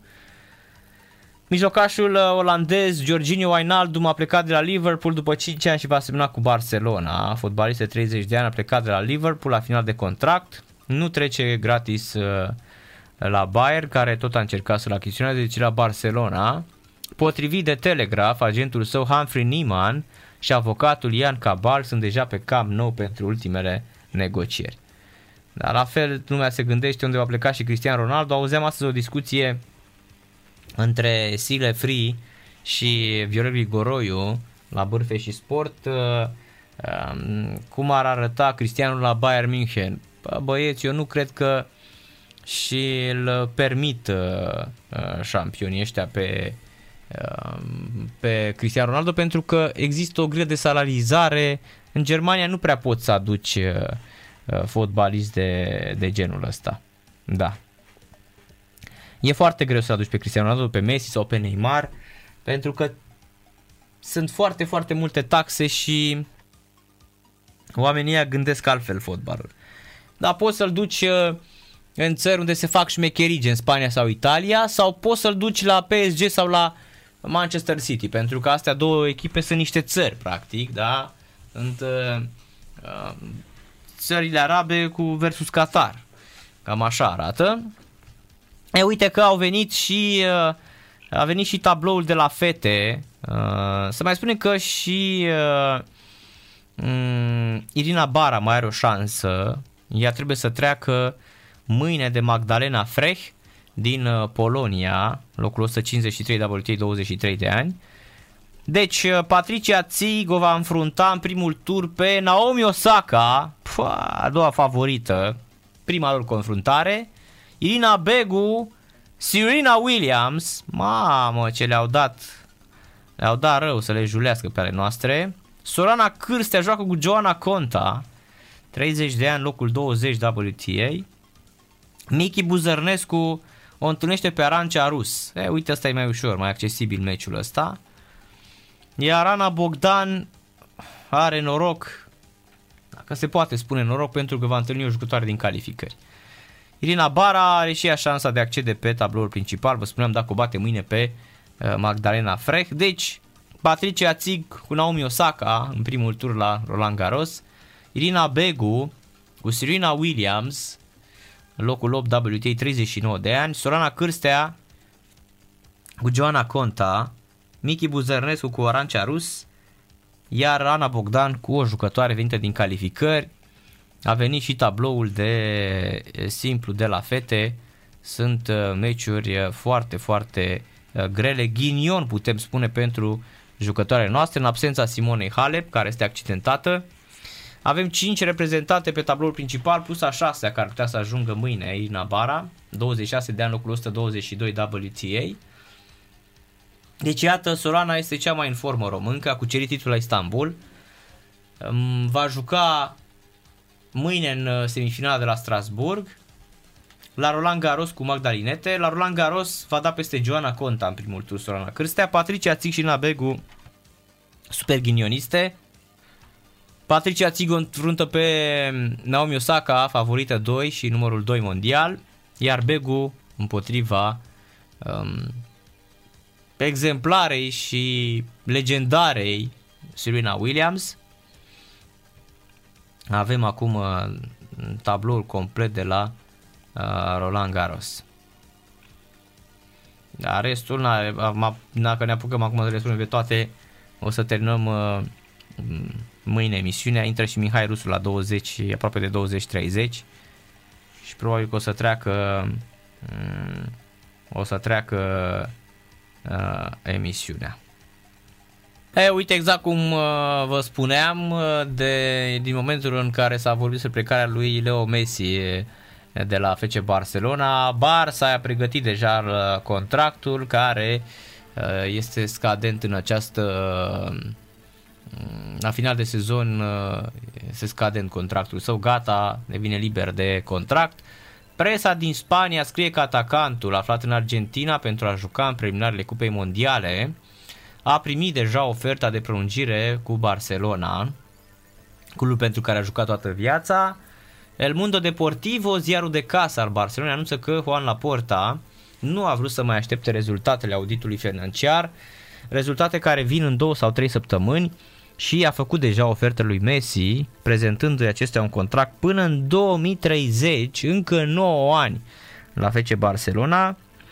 Barça i-ar fi propus lui Messi să-l păstreze încă două sezoane până la 36 de ani, plus o clauză care să-i permită să meargă în Major League Soccer pentru ultimii doi ani din cariera de fotbalist. Deci se pare că își dorește foarte mult să joace în America Messi să aibă gânduri să se întoarcă, să fie aproape de Argentina, hm, cine știe. În 2025, argentinianul a revenit la Barcelona pentru a lucra în partea administrativă pentru cel puțin 5 ani. Asta scrie El Mundo Deportivo. Mai mult se pare că la Porta a avut o întâlnire cu Jorge Messi, tatăl și reprezentantul lui Messi, lui Leo, Leuțu. Da? Iar uh, Sursele apropiate celor doi dezvăluie că ambii au plecat mulțumiți. Messi nu a răspuns încă, așteaptă să vadă ce plan are clubul pe plan sportiv și cum vrea la porta să uh, întărească echipa în sezonul următor. Președintele Barça îi susține o conferință de presă mâine și va da probabil detalii despre cele mai fierbinți subiecte. Și dacă rămâne Ronald Koeman sau pleacă și dacă va rămâne Messi. Sunt foarte, foarte multe întrebări care îi se pun mâine uh, care îi se pun uh, mâine șampionului la um, această întrunire cu presa. Probabil televizată, evident, dată și pe Marca și pe El Mundo Deportivo și toată lumea o să vorbească despre despre, acest, uh, despre această conferință. Iar uh, apropo de pierderea Europa League, șampionul Marcus Rashford a avut un uh, uh, interviu uh, foarte, foarte bun. Uh, eu zic să-l ascultăm, mi-a după mei și a pus omul și uh, masca. Uh, chiar dacă nu a jucat, Marcus Rashford este foarte, foarte apreciat și iubit în Anglia pentru uh, campaniile uh, umanitare, uh, pentru faptul că s-a luat trântă cu întregul sistem din Anglia pentru a asigura o masă săracilor, donează foarte mulți bani, este foarte implicat în, uh, în, uh, în uh, elemente de um, caritate și foarte, foarte iubit pentru asta. Primește evident și premii și este, repet, super, super apreciat. A fost considerat în 2020 um, unul dintre ambasadorii a, a dat 30, a oferit mâncare datorită lui 32.000 de copii din școlile britanice au primit mâncare. Excepțional gestul lui Marcus Rashford, chiar dacă aseară a fost cam degeaba pe teren, însă și echipa sa a fost un pic degeaba pe, pe teren. Să-l ascultăm pe Marcus Rashford. How do you sum up tonight for Manchester United? Disappointment. In, in one word, it's disappointing. Um,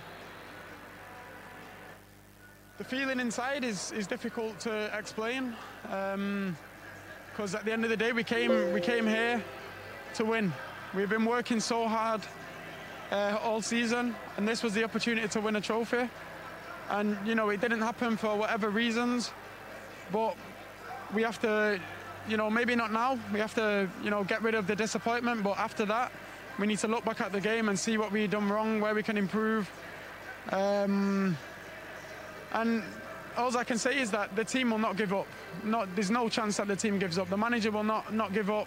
He won't allow us to give up. Um, and we will come next season with a bigger desire. Um, and the, the, the club, Manchester United, people say, say a lot about Manchester United. They're going downhill, blah, blah, blah, blah, blah.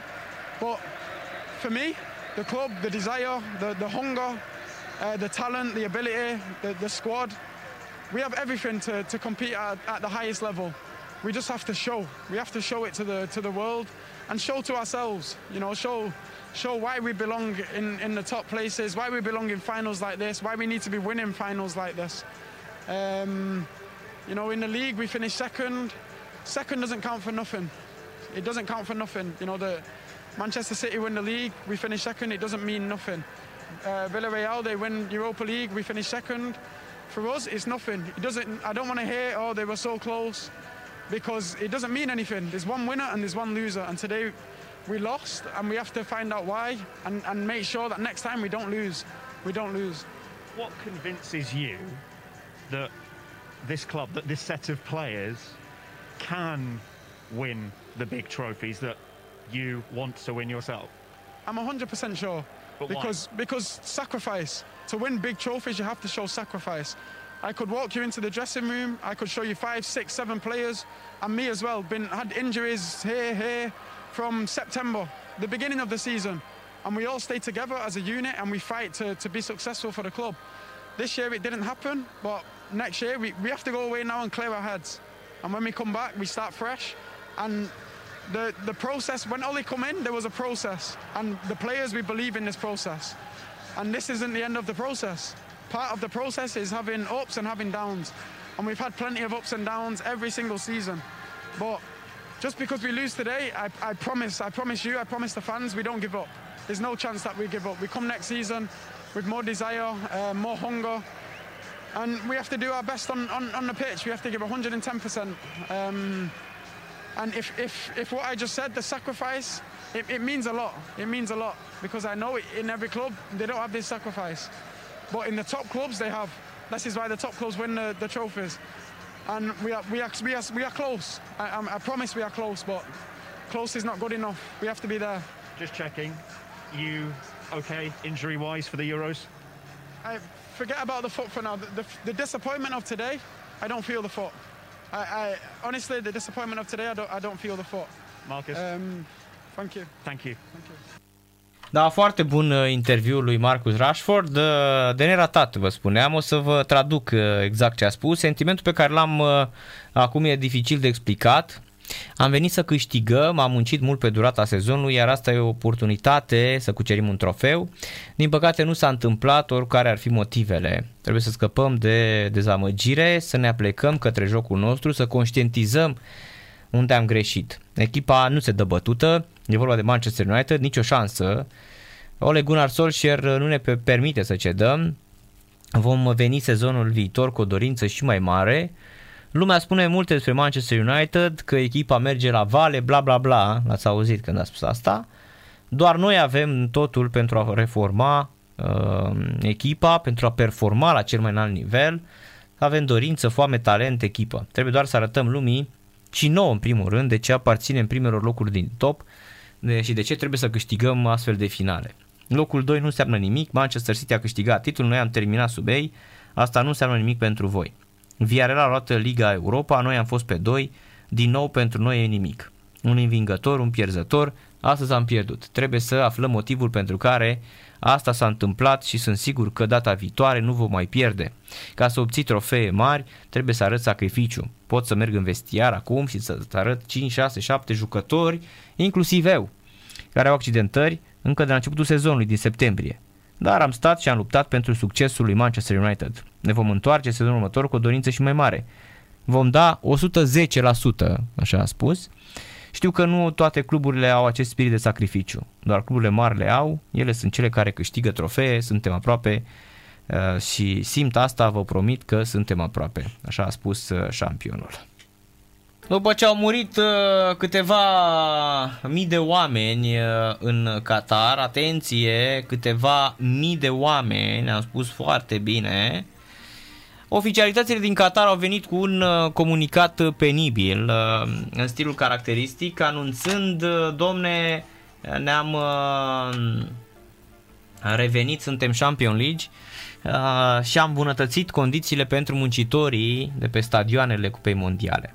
Autoritățile au fost permanent criticate la nivel internațional pentru exploatarea muncitorilor migranți care alcătuiesc aproape 95% din forța de muncă a acestei țări. Ministerul Dezvoltării Administrative și Muncii din Qatar a emis un ordin care interzice munca în exterior atunci când sunt temperaturi caniculare, a informat Agenția Națională de Presă din Qatar. Conform noilor reguli, munca în aer liber este interzisă între orele 10 și 15.30 în intervalul 1 iunie-15 septembrie. Decretul schimbă un act normativ din 2007 care interzicea munca în aer liber între orele 11.30 și 15 în perioada 15 iunie și 31 august. Organizația Internațională a Muncii a salutat noile reglementări. Luna trecută, Federația Daneză de Fotbal a cerut FIFA să mărească presiunea asupra Qatarului, astfel încât această țară să asigure respectarea drepturilor omului în vederea Cupei Mondiale din 2022 solicitând în special o anchetă independentă asupra situației dificile a muncitorilor migranți. Da, câteva mii de oameni au murit, iar secretarul general Fatma Samura și președintele FIFA Gianni Infantino plus Federația Daneză mm, au uh, făcut mai multe cereri, inclusiv punerea în aplicare de plină a legislației deja adoptate privind drepturile muncitorilor. Federația daneză solicita o anchetă amplă asupra numărului de morți în rândul lucrătorilor migranți din Qatar. Evident, ne așteptăm ca această investigație să fie aprofundată și independent, iar membrii FIFA să primească în curând un raport. Sublinia Federația în această scrisoare semnată de cei doi lideri ai săi, Jacob Jensen și președintele Jesper Möller, Qatarul a fost criticat de organizațiile pentru apărarea drepturilor omului din cauza tratamentului aplicat muncitorilor migranți, acestea afirmând că mulți dintre lucrători sunt exploatați și muncesc în condiții periculoase pe șantiere legate de viitoarea cupă mondială. Emiratul susținea că a făcut mai mult decât orice altă țară din regiune pentru a-și îmbunătăți condițiile de muncă. Da, au murit vreo 6500 uh, de oameni. 6500 de oameni, fraților, au murit pentru niște stadioane care probabil rămân uh, pe durata pe mondiale și apoi o să le facă parcări și moluri uh, cei din uh, Qatar. 6500 de oameni au murit pe șantierele stadionelor Cupe Mondiale de când competiția a fost acordată Qatarului în 2010. Deci în 11 ani au murit 6500 de oameni doar pentru construcția de uh, stadioane. Revenim uh, după o scurtă pauză, Leo Grozav a declarat la sfârșitul meciului între Sepsi și Botoșan, Șepsi și Botoșan că își dorește să continue la uh, Șepsi Sfântul Gheorghe. Sport Total FM. Mai mult decât fotbal. După ultimul meci din Liga 1 între Sepsi și FC Botoșan 1 la 0 ne pregătim de baraje. Avem uh, barajul de play-off uh, de Conference League, pardon. Play-off-ul de Conference League. Un baraj între Chindia și FC Viitorul se joacă la Buzău pe municipalul din Buzău, acolo unde sunt 21 de grade Celsius în acest moment. Meciul începe în 9 uh, minute. Avem și cele două formații de start, fece viitorul cu Cojocarul în poartă, Grădinarul Mladen Dobrosavlevici Marchinios, Artean Grameni și uh, Matiș, iar uh, în față Chițu Fernandez și Joalison, ia uite, patru străini, trei străini la viitor, Joalison, Marquinhos și Fernandez, Eli Fernandez, iar Chindia cu Ioan în poartă, Dinu Burama, Celea, Cocici, Marta, Crață, Dumitrașcu, Șerban, Popa și Florea. Și ei uh, doi străini, că pe rață îl trecem de al nostru, în condițiile în care din Republica Moldova, Cocici din uh, Slovenia și Burama din Mali, pentru echipa lui uh, Emil Sândoi. Da, sunt lucruri foarte, foarte Mm, înceață legate de uh, tot ce înseamnă, uh, fraților, uh, existența farului Constanța. A apărut și un comunicat prin care se discută tot mai mult despre o fuziune între farul Constanța și viitorul. Ar fi foarte, foarte interesant. Iar uh, acest lucru probabil că dă cumva de gândit în condițiile în care astăzi am văzut că Antoche nu mai este jucătorul Farului și l-am întrebat dacă își va prelungi contractul și mi-a spus că acolo sunt foarte multe discuții în momentul de față. Ce e posibil în curând să vedem, cine știe, să vedem uh, și o legătură iarăși o fuziune în fotbalul românesc, e foarte, foarte posibil. Avem uh, și barajul de promovare în Liga 2, meciurile uh, retur, în manșatura barajului pentru promovarea în Liga 2, în cele 5 meciuri, Steaua București a câștigat cu Afumați 2 la 0, Corona Barașov 2 la 1 deplasare la Vedița Colonești, în viitorul Șelimber 2-0 la Măgura Cisnădie, Cisnădie au remizat Oțelul Galați cu Brăi la 0-0 la Galați și Unirea Deci cu SCM Zalău 0 la 0 la Dej. Meciurile retur se dispută poi mâine, sâmbătă, 29 mai. Așadar, de la de în acest weekend avem și meciurile de baraj um, jucate pentru, se vor, care se vor juca pentru Liga a, a doua. Așteptăm șampionilor.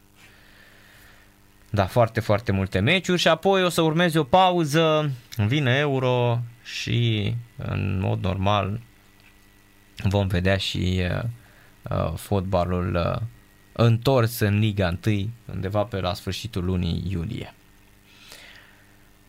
Cam astea sunt uh, meciurile de fotbal, uh, nu sunt foarte, foarte multe, iar noi o să mergem în scurt timp în Germania, pentru că este joi, dar un pic mai târziu astăzi, ne auzim cu Mihai uh, Rusu, fosta voce Europa Liberă, nu mai putem să spunem chestia asta, nu mai trebuie să spunem asta cu fosta voce Europa Liberă pentru că el e de mulți ani la radio la Sport uh, Total FM.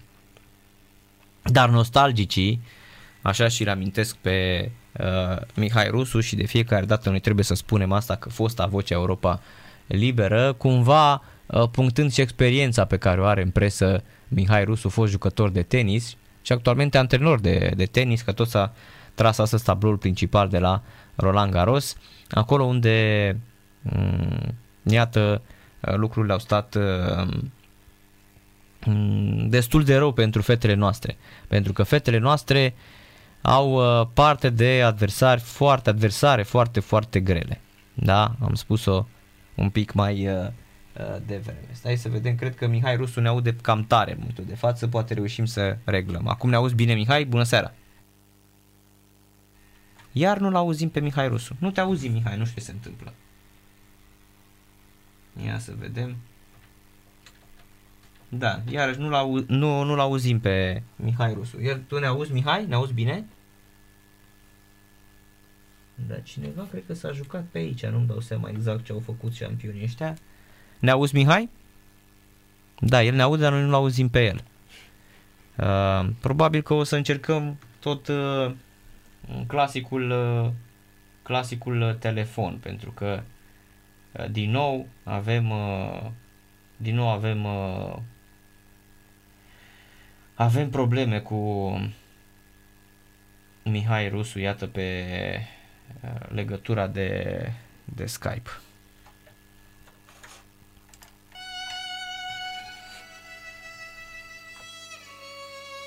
Da, nu știu ce se întâmplă numai pe tura mea, pentru că ieri de dimineață la Daniel Lazare și la uh, Gabi Maricescu a mers. Uh, uh, da. Pe Skype numai eu nu-l aud pe Mihai Rusu în căști, dar la telefon uh, pe stilul clasic merge impecabil. Bună seara, Mihai! Bună seara, Narcis! Bună seara, stimate ascultătoare și stimați ascultători! Iată, mergem, respectăm stilul clasic de radio, prin telefon ne lipsește cabina. Totul funcționează. Um, Narcis, uh, am, uh, am astăzi un uh, subiect uh, spaniol uh, și cu el trebuie să începem după ce uh, FC Villarreal a câștigat uh, aseară norocos, după părerea mea, uh, uh, cupa a câștigat uh, Liga UEFA în finala de la Gdansk cu Manchester United.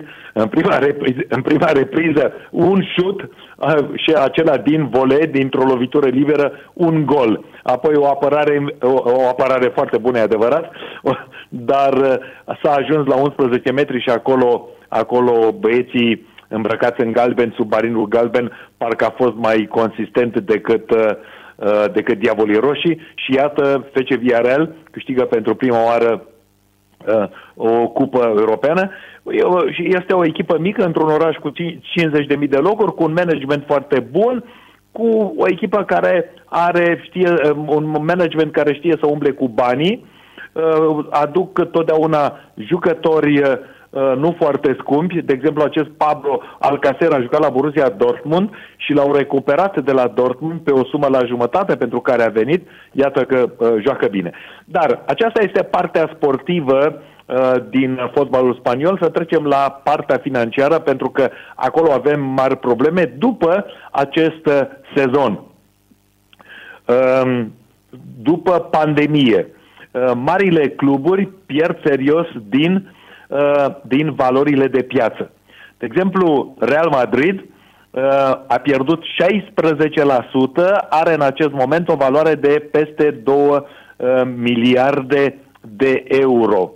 Pe lângă faptul că a pierdut bani serioși, are datorii mari, iată, avem și știrea de astăzi în care Zinedine Zidane, antrenorul, a spus adios muchachos și a plecat și lasă acum ca echipa să fie schimbată, să fie modificată, să fie reformată, îi lasă pe alții, uh, lasă pe președinte, pe Florentino Perez, nu știm care va fi uh, viitorul antrenor, dar știm că vor fi, se va tăia în carne vie pentru că sunt câțiva fotbaliști uh, din categoria 33 plus, 33 de ani plus, care în mod sigur cu Modric, cu, cu Benzema, care cred eu că vor părăsi Madridul, pentru că această operațiune trebuia făcută acum vreo 2 ani de zile, ea a fost întârziată sau a fost omisă și iată că în acest sezon Real Madrid a, a pierdut titlul, a jucat slab și în Liga Campionilor. Acum, din punctul tău de vedere,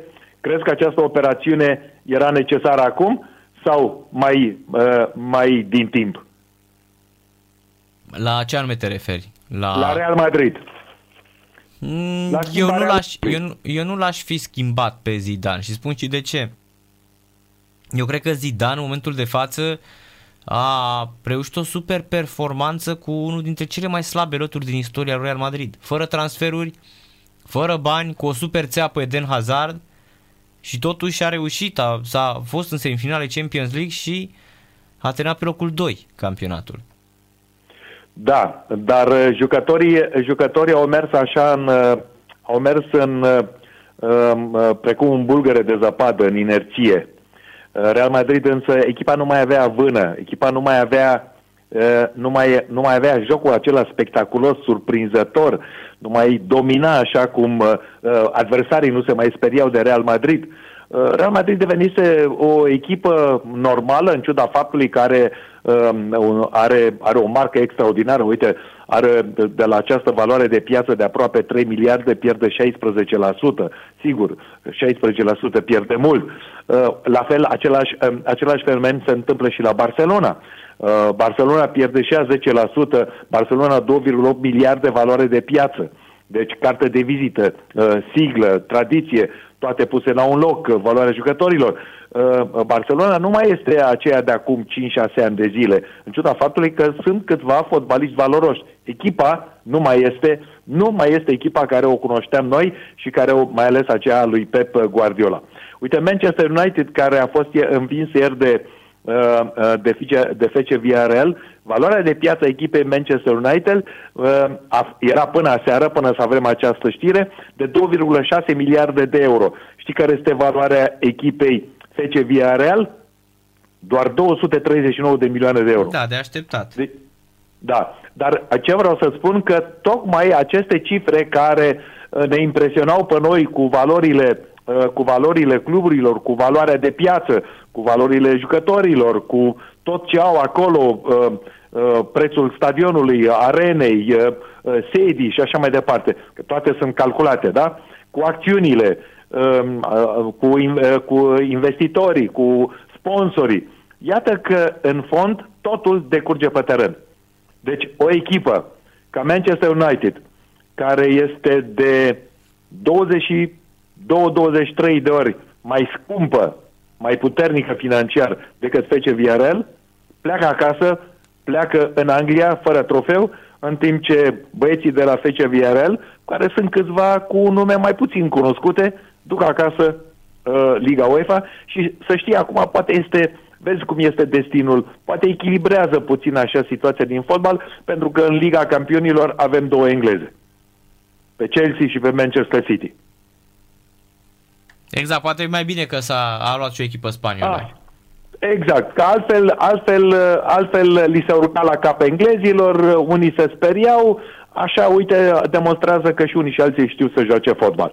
Bun, deci avem prima necunoscută, FC, uh, uh, FC VRL, câștigătoarea uh, Ligii UEFA, și aici, în acest clasament al uh, echipelor cu mari valori, Real Madrid, Barcelona, Manchester United, Bayern München. Bayern München a avut uh, uh, până acum uh, o valoare de 2,6 miliarde de euro Narcis și pierde doar 9%. Are cea mai mică pierdere din, uh, cu, cu Paris Saint-Germain din top 10. În rest, Arsenal pierde 22%. Uh, Schalke pierde 38%. Schalke, care a retrogradat în Bundesliga 2, e pe, pe drum. Uh, Olympic Lyon 10%, Napoli 18%. Deci, sunt, uh, deci pierderile sunt, uh, sunt calculate și în funcție de bugete și în funcție de management, pentru că oamenii au umblat, au aruncat banii pe fereastră și atunci sigur că acum în pandemie sau după pandemie, că suntem după pandemie, uh, refacerea va fi foarte, foarte dificilă. Cred că toate marile cluburi uh, vor uh, uh, vor renunța la jucători, mai ales la aceia, la aceia cu contracte scumpe și vor aduce, dacă vor aduce, jucători liberi de contract. Și asta este acum uh, o situație foarte, foarte, uh, este o regulă uh, în ultimul an de zile. Uh, acum, se interesează lumea uh, din România despre fotbalul turcesc. Și acum hai să-ți spun care e valoarea de piață a echipei Fenerbahce Istanbul. E ultima din, din topul care îl prezintă astăzi publicația Biblia fotbalului german Kicker. Fenerbahce are o valoare de piață de doar 184 de milioane. Galatasaray 345 de milioane. Dar și una și alta au datorii de peste 350 de milioane. Deci, în mod normal, Fenerbahce n-ar trebui să fie în clasament și, uh, și uh, Galatasaray, uh, Galatasaray ar avea o valoare de piață zero. Datoriile minus ce, ce, cât valorează echipa, ajungem la zero. Deci trebuie să facem aritmetică plus minus. Așa, deci pierderi mari, mari de tot. Pierderi foarte, foarte mari. Um, vreau să spun că echipele care depășesc un miliard de euro sunt Atletico Madrid, Borussia Dortmund, FC Arsenal, Juventus Torino, Tottenham Hotspur, uh, și după aceea Paris Saint-Germain, Chelsea, le-am luat de la locul 10 în sus. Primele patru Real, Barcelona, Manchester United și FC uh, Bayern München. Iată, Bayern München a crescut teribil după ce a câștigat într-un an de zile toate cele șase titluri uh, pe care le poate adjudeca o echipă de club. Uh, acum, să, dacă vorbim de, de cluburile mari și vorbim de bani, de bugete mari, să vedem acum, uh, uh, Narcis, uh, vei afla niște cifre care se apropie de Liga Profesionistă din România. Echipele care au promovat, cele două echipe germane, uh, um, Bochum și Fürth, care au promovat din a doua în prima Bundesliga, vei afla și vei fi surprins că Bochum, de exemplu, are un lot de 24 de jucători și uh, are, a avut un buget doar de 23 de milioane.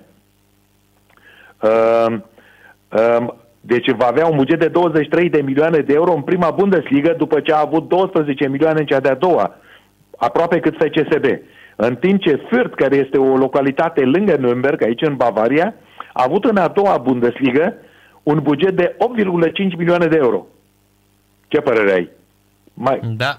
Adică la nivelul, la nivelul primelor 4, 5, 6 echipe din campionatul românesc. Acum, de la 8,5 milioane, sare la 18 milioane de euro cu drepturile de televiziune pentru că îi crește bugetul în prima Bundesliga. Deci, să nu creadă cineva că dacă vorbim de Germania, de bogata Germanie, și vorbim de mașini, de autostrăzi, de economie, de comerț, uh, de uh, orașe foarte scumpe, foarte frumoase, München, Hamburg, Berlin, Düsseldorf, uh, Stuttgart, să nu creadă cineva că aici aleargă câinii cu covrigi în coadă. Să nu crede.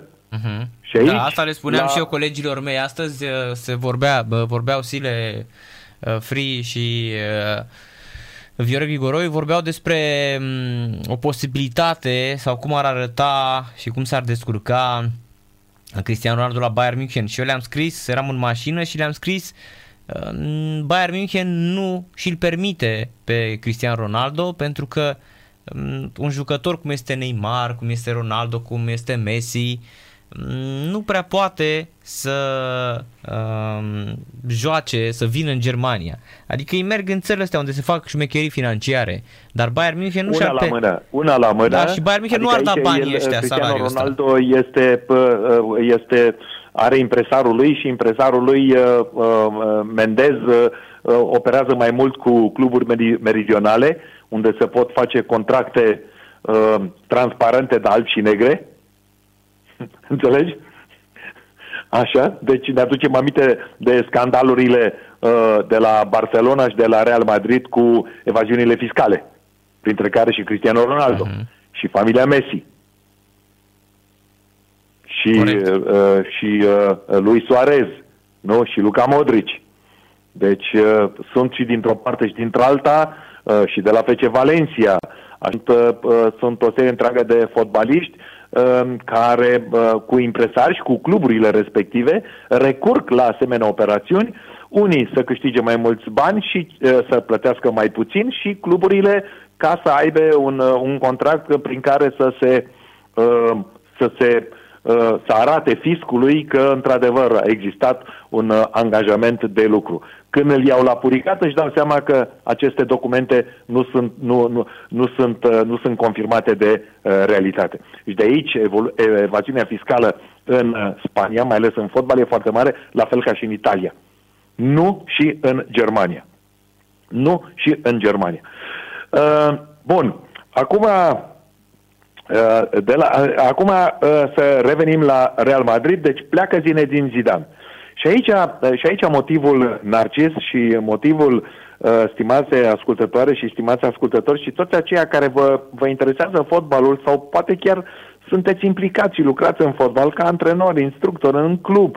Trebuie să știți că în fotbalul uh, profesionist, în momentul în, uh, în care nu ți-ai îndeplinit obiectivul, Real Madrid n-a câștigat absolut nimic, atunci antrenorul pleacă printr-o demisie de onoare. Adică el nu se agață, nu se lipește de scaun. Nu? Și el a mhm. spus, zine din Zidane, n-am câștigat, nu ne-am îndeplinit obiectivele, n-am câștigat nici Cupa Spaniei, nici Cupa Regelui, n-am câștigat nici la Liga, n-am mers uh, uh, uh, departe nici în Liga Campionilor, atunci înseamnă că eu trag consecințele pentru că eu sunt principalul vinovat, așa cum este considerat antrenorul. Și Zinedine Zidane, care este un gentleman, ia, în adevăratul sens al cuvântului, iată, și-a pus demisia pe masă și a plecat. Ce părere ai de această da. comportare? Da, până la urmă și mie mi se pare foarte ciudat. Tu vezi că și, uite, și Hansi Flick câștigă într-un an jumate șapte trofee, pleacă de la Bayern München. Uh, uh, Zidane pleacă, Conte ia titlul în Italia, pleacă.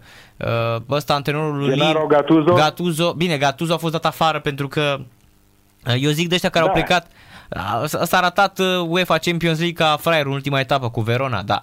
Uite, Hansi Flick, șapte titluri, șapte trofee într-un an jumate la Bayern München, pleacă și nu poți să spui că da. nu e vorba de da, motivație. Da, așa mai sunt și antrenorii de la, Conte... de la Frankfurt, austriacul Adi Hütter, um, a plecat, zic de ăștia mari de tot, Marco știi? Uh, Roze de la Borussia Mönchengladbach, cu toate că avea contract, s-a dus la Borussia Dortmund și astăzi uh, tot un austriac, Oliver Glasner de la Wolfsburg, a plecat și el n-a vrut să-și prelungească contractul și a venit la Frankfurt.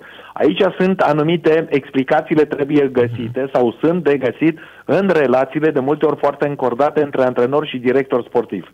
Da. Am văzut că Omar Richards de la Reading din Anglia a semnat cu Bayern München astăzi. Fotbalist de 23. Cine? Omar Richards a semnat cu Bayern München da. astăzi, 23 de ani, fotbalist care vine de la Reading, cel mai bun jucător de la Reading, fost coechipier cu George Pușcaș și a semnat astăzi cu Bayern München. Omar Richards. Este deci, prima, uh, primul, primul uh, transfer. Deci, în, uh, deci ce am eu în față nu, e, nu, nu vine nicio confirmare de la acest transfer. Este pe pagina de Facebook a lui Bayern München, pagina oficială a lui Bayern München. Ok. Da, Omar Richards, welcome, uh, new signing Omar Richards. Ok. A și răspuns astăzi timp de 2 minute și 11 secunde la un Q&A uh, realizat Question da. and Answers și este da. anunțat deja 9600 de like-uri are postarea lui Bayern München, 305 comentarii. Uh, bun. Uh, uite ce spune, uite ce spune Biblia fotbalului german despre Zinedine Zidane. Mai bine Uh, uh, deci a fost cam târzie, a fost cam târzie despărțirea de Real Madrid, dar nu prea devreme. Vezi? Dar nu prea devreme. Așa. Bun. Um, să lăsăm acum, să lăsăm acum partea fotbalistică și să ne adresăm și amatorilor și amatorilor de hockey pe gheață, pentru că la Riga uh, surprizele abundă. Deci, de exemplu, Elveția a bătut Slovacia în grupa în grupa Elve- uh-huh. Elve- Slovacia care a bătut Sepăruși cu 3 la 0, elvețienii bat pe slovaci cu 8 la 1. Senzațional rezultatul. Americanii bat pe letoni gazde 4 la 2. Suedii, uh, și urmează acum Suedia cu Cehia în această seară și Finlanda cu Italia, deci încă meciuri foarte importante.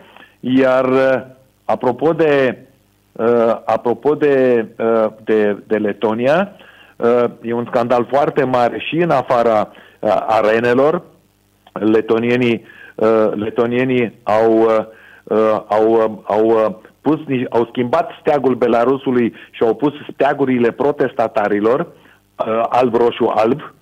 Uh, a fost supărare mare la, la Minsk și atunci ambasada Letoniei a fost evacuată, adică membrii uh, trebuie să părăsească într-un decurs de câteva zile uh, ambasada. Deci aceasta este un, uh, este, este un act unic. Gândește-te că e o țară care nu, apare, care nu e în Uniunea Europeană în Minskul și care uh, declară un conflict diplomatic unei, uh, uh, unui stat membru Uniunii Europeană, stat care face parte și din NATO. Situația este foarte complicată în celelalte domenii. Acum, uh, elvețienii, uh, elvețienii joacă foarte, foarte bine. I-am văzut cum i-au bătut și pe cehi.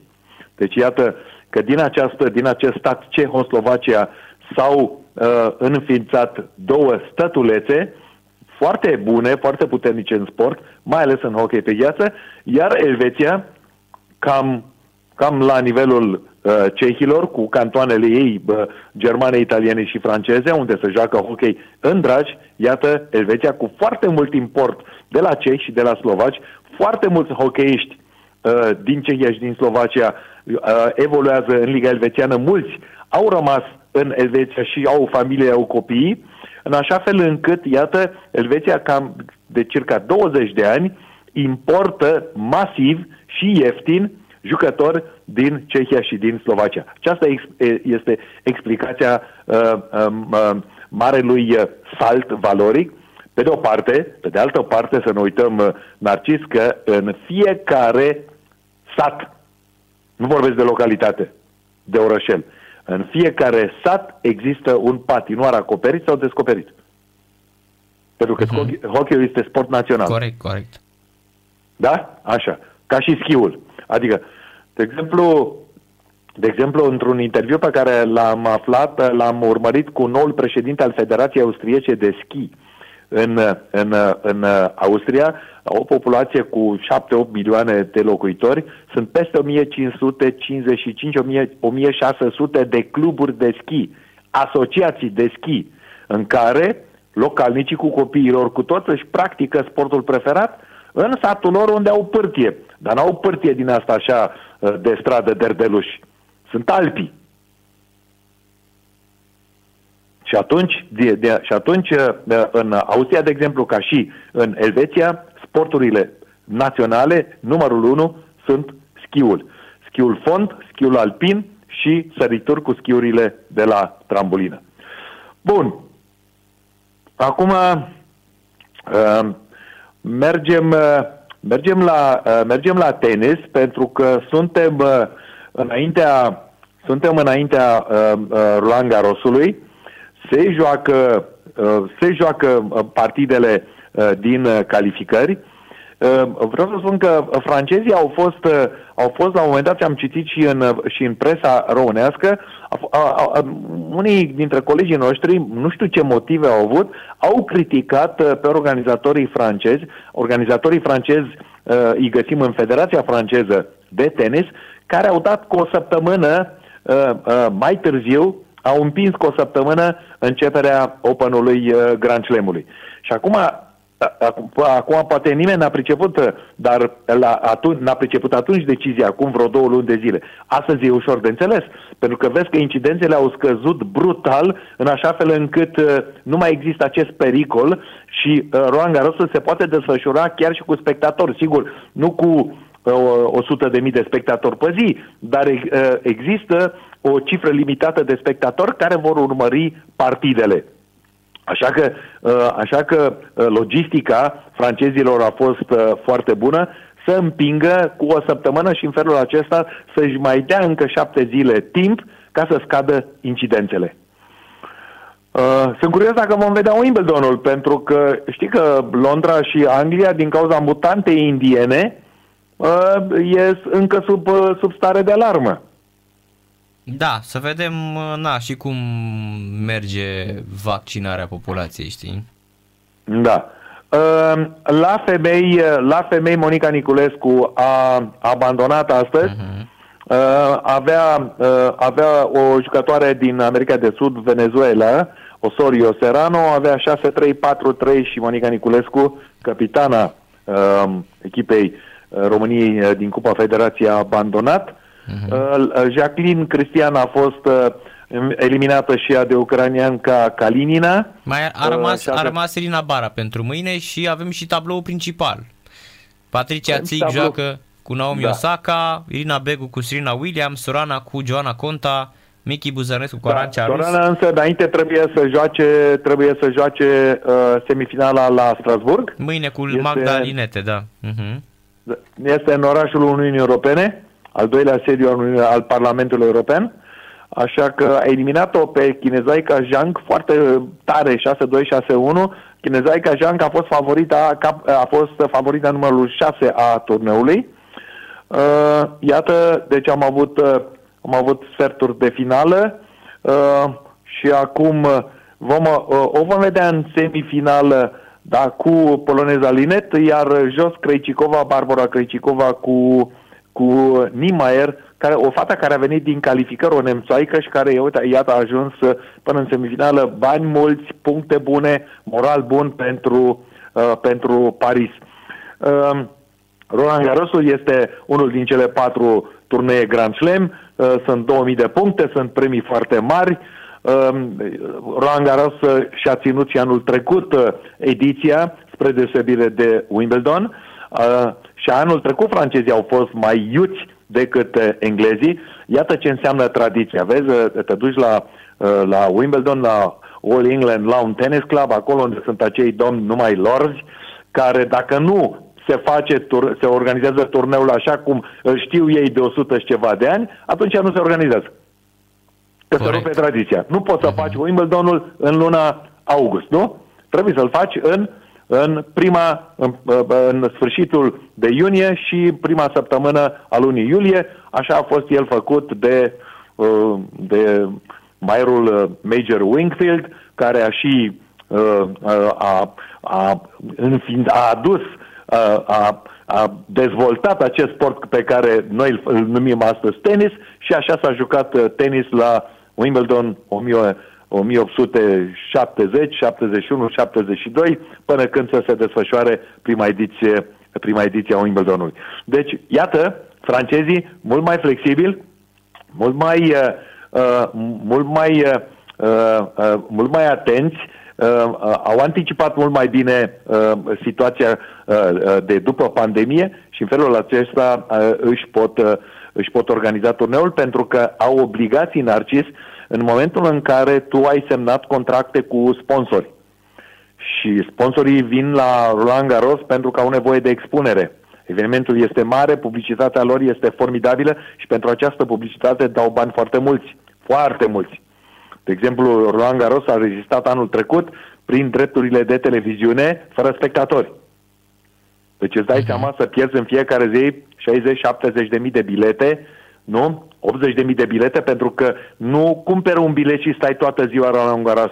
Uh, ai, ai bilete pe anumite, mai ales la terenurile uh, centrale, centralul mic, acolo sunt bilete pe o anumită durată, 3 ore. După care poți să te duci în spate, te uiți la antrenament, uh, dar meciurile se joacă, mai ales în a doua săptămână, se joacă în față, nu se mai joacă în spate. În spate sunt terenurile de pregătire. Și atunci, în felul acesta, um, uh, Federația franceză a pierdut foarte mulți bani din vânzarea biletelor. S-a, uh, s-a recuperat prin drepturile de televiziune și și-a respectat obligațiile contractuale față de sponsori. În așa fel încât transmis la televiziune pe Eurosport, toată lumea a fost fericită. Și Nadal, bineînțeles, care a câștigat al 12-lea Roland Garros. Acum, trebuie să amintim că Simona Halep uh, nu joacă Roland Garros datorită uh, problemelor musculare, datorită rupturii musculare, așa că vom vedea un Roland Garros fără Simona Halep uh, cu, cu Sorana Cârstea. Și la băieți nu avem, uh, nu avem niciun uh, sportiv Acum doi ani când am fost eu, juca Marius Copil, era și pe tabloul principal, era numărul 70-72 ATP, era în uh, vogă, era uh, pe val, acum a picat dintr-o dată. De ce? Nu știu, nu pot să vă explic. Eu l-am pregătit pe el când avea 14-15 ani, 15 ani jumate, un an și jumătate. Talent extraordinar, dar întrebarea este cum își duce viața sportivă. Corect, și mental a stat foarte, foarte uh, slab, da. din păcate. Da. Așa. și uh, pentru că tot uh, pentru că tot vorbeam uh, despre uh, despre femei, uh, trebuie neapărat să uh, uh, să uh, transmiți această știre din Germania pentru că aici avem o emancipare feminină foarte puternică în fotbalul profesionist. Și uh, există aici o echipă lângă Berlin, uh, Turbine Potsdam, Turbina Potsdam.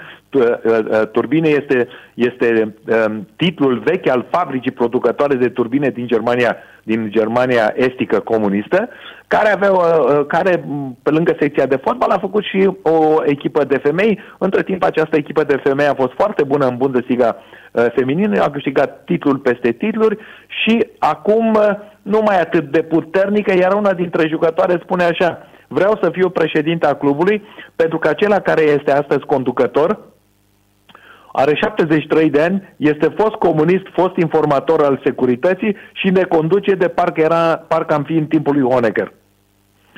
Uh-huh. Fata, jucătoarea care are 29 de ani și care are idee de marketing, care are idee de comunicare și de toate uh, materiile de care ai astăzi nevoie pentru a fi un bun conducător sau o bună conducătoare și a depus acum candidatura pentru a fi aleasă președinte în clubul, uh, în acest club sportiv cu secție de fotbal. Numai că tovarășul, Genose, cum să în germană, uh, are are o rețea foarte bună, trage foarte bine, în așa fel încât uh, a și luat-o pe fotbalistă și a chemat-o în birou și a spus tu vrei să strici imaginea clubului, tu vrei să produci aici uh, conflicte când totul merge foarte bine. Ai înțeles, Narcis, care este mentalitatea acestor funcționari? În momentul uh-huh. când îți spui, când îți exprimi uh, uh, dreptul, atunci ești uh, imediat uh, luat sau luată că tulburi sau destabilizezi atmosfera eternele, eternele diversiuni și manipulări. Sunt curios acum dacă această fotbalistă va, uh, care spune ea că aduce competență și calitate, uh, sunt curios dacă se va impune în fața fracțiunii uh, bărbătești din uh, clubul de fotbal Turbine Potsdam. Potsdam, un oraș foarte frumos de lângă Berlin. Îți imaginezi în fotbalul românesc o președintă de club? Mai greu.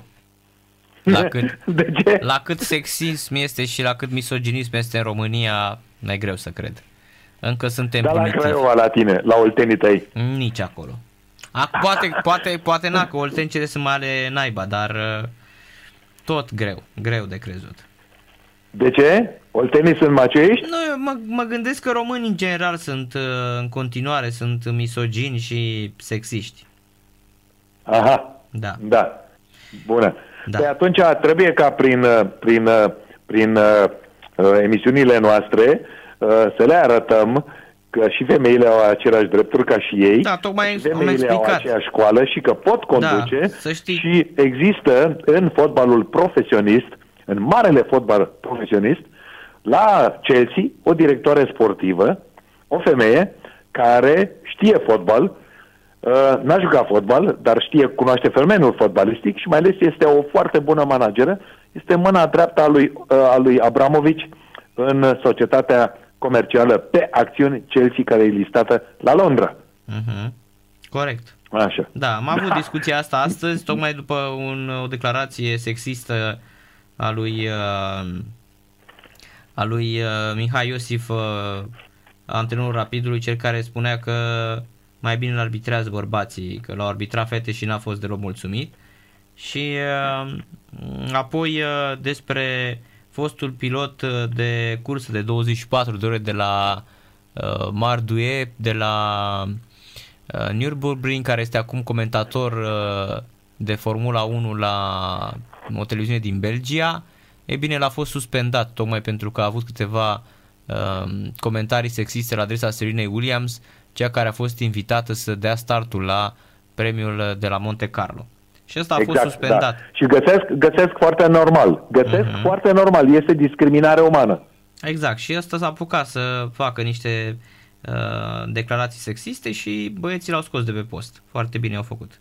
Foarte bine au făcut. Uh-huh. Foarte bine. Asta, asta ar însemna, după regula acestui antrenor de fotbal de la Rapid, uh, ca uh, jurnaliștii Uh, ca jurnalismul să cuprinde numai bărbați. Comentat, uh, în cabinele de, de comentatori de la televiziune să fie numai bărbați și nicio femeie. Și eu îți spun că în Germania sunt foarte bune comentatoare sportive. Foarte bune. Uh-huh. Corect. Și de fotbal. Și de fotbal. Sunt, uh, avem aici arbitre care conduc în Bundesliga a doua și au condus și în prima Bundesliga, au condus partide foarte bine și uh, fotbaliștii au avut un respect extraordinar față de ele. Au mai fost vreo doi care au sărit peste cal și le-a arătat imediat cartonașul galben. Corect. Da? da? Așa, deci uh, uh, legea este, legile sunt pentru bărbați și pentru femei, joburile sunt pentru bărbați și pentru femei și sunt uh, în domeniul IT, la Silicon Valley, deci în, în America, acolo sunt foarte, sunt femei de o capacitate excepțională. Melinda Gates, soția de care, care uh, Bill Gates de, divorțează acum de soția lui, păi uh-huh. a mhm. fost una dintre ce, a fost una dintre creierele uh, uh, acestui concern care a ajuns uh, unde a ajuns și, uh, și ea și cu Bill Gates uh, au ajuns atât de bogați datorită și minții ei sclipitoare. Corect, corect. Așa. Deci uh, să nu mai vorbim că uh, fotbalul este numai al uh, bărbaților. Bun. Uh, Aici, Narcis, mă opresc aici și uh, revin sâmbătă uh, după amiază cu avancronica uh, finalei de la Porto din Liga Campionilor, FC Chelsea cu Manchester City. Seara plăcută și numai bine. Mulțumesc, la revedere. Seară bună.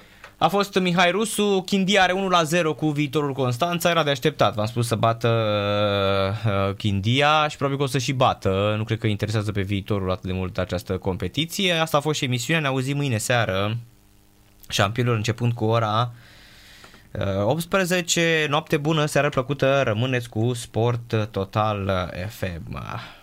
Fluier final cu Narcis Drejan la Sport Total FM. FM. Sport Total FM. Mai mult decât fotbal.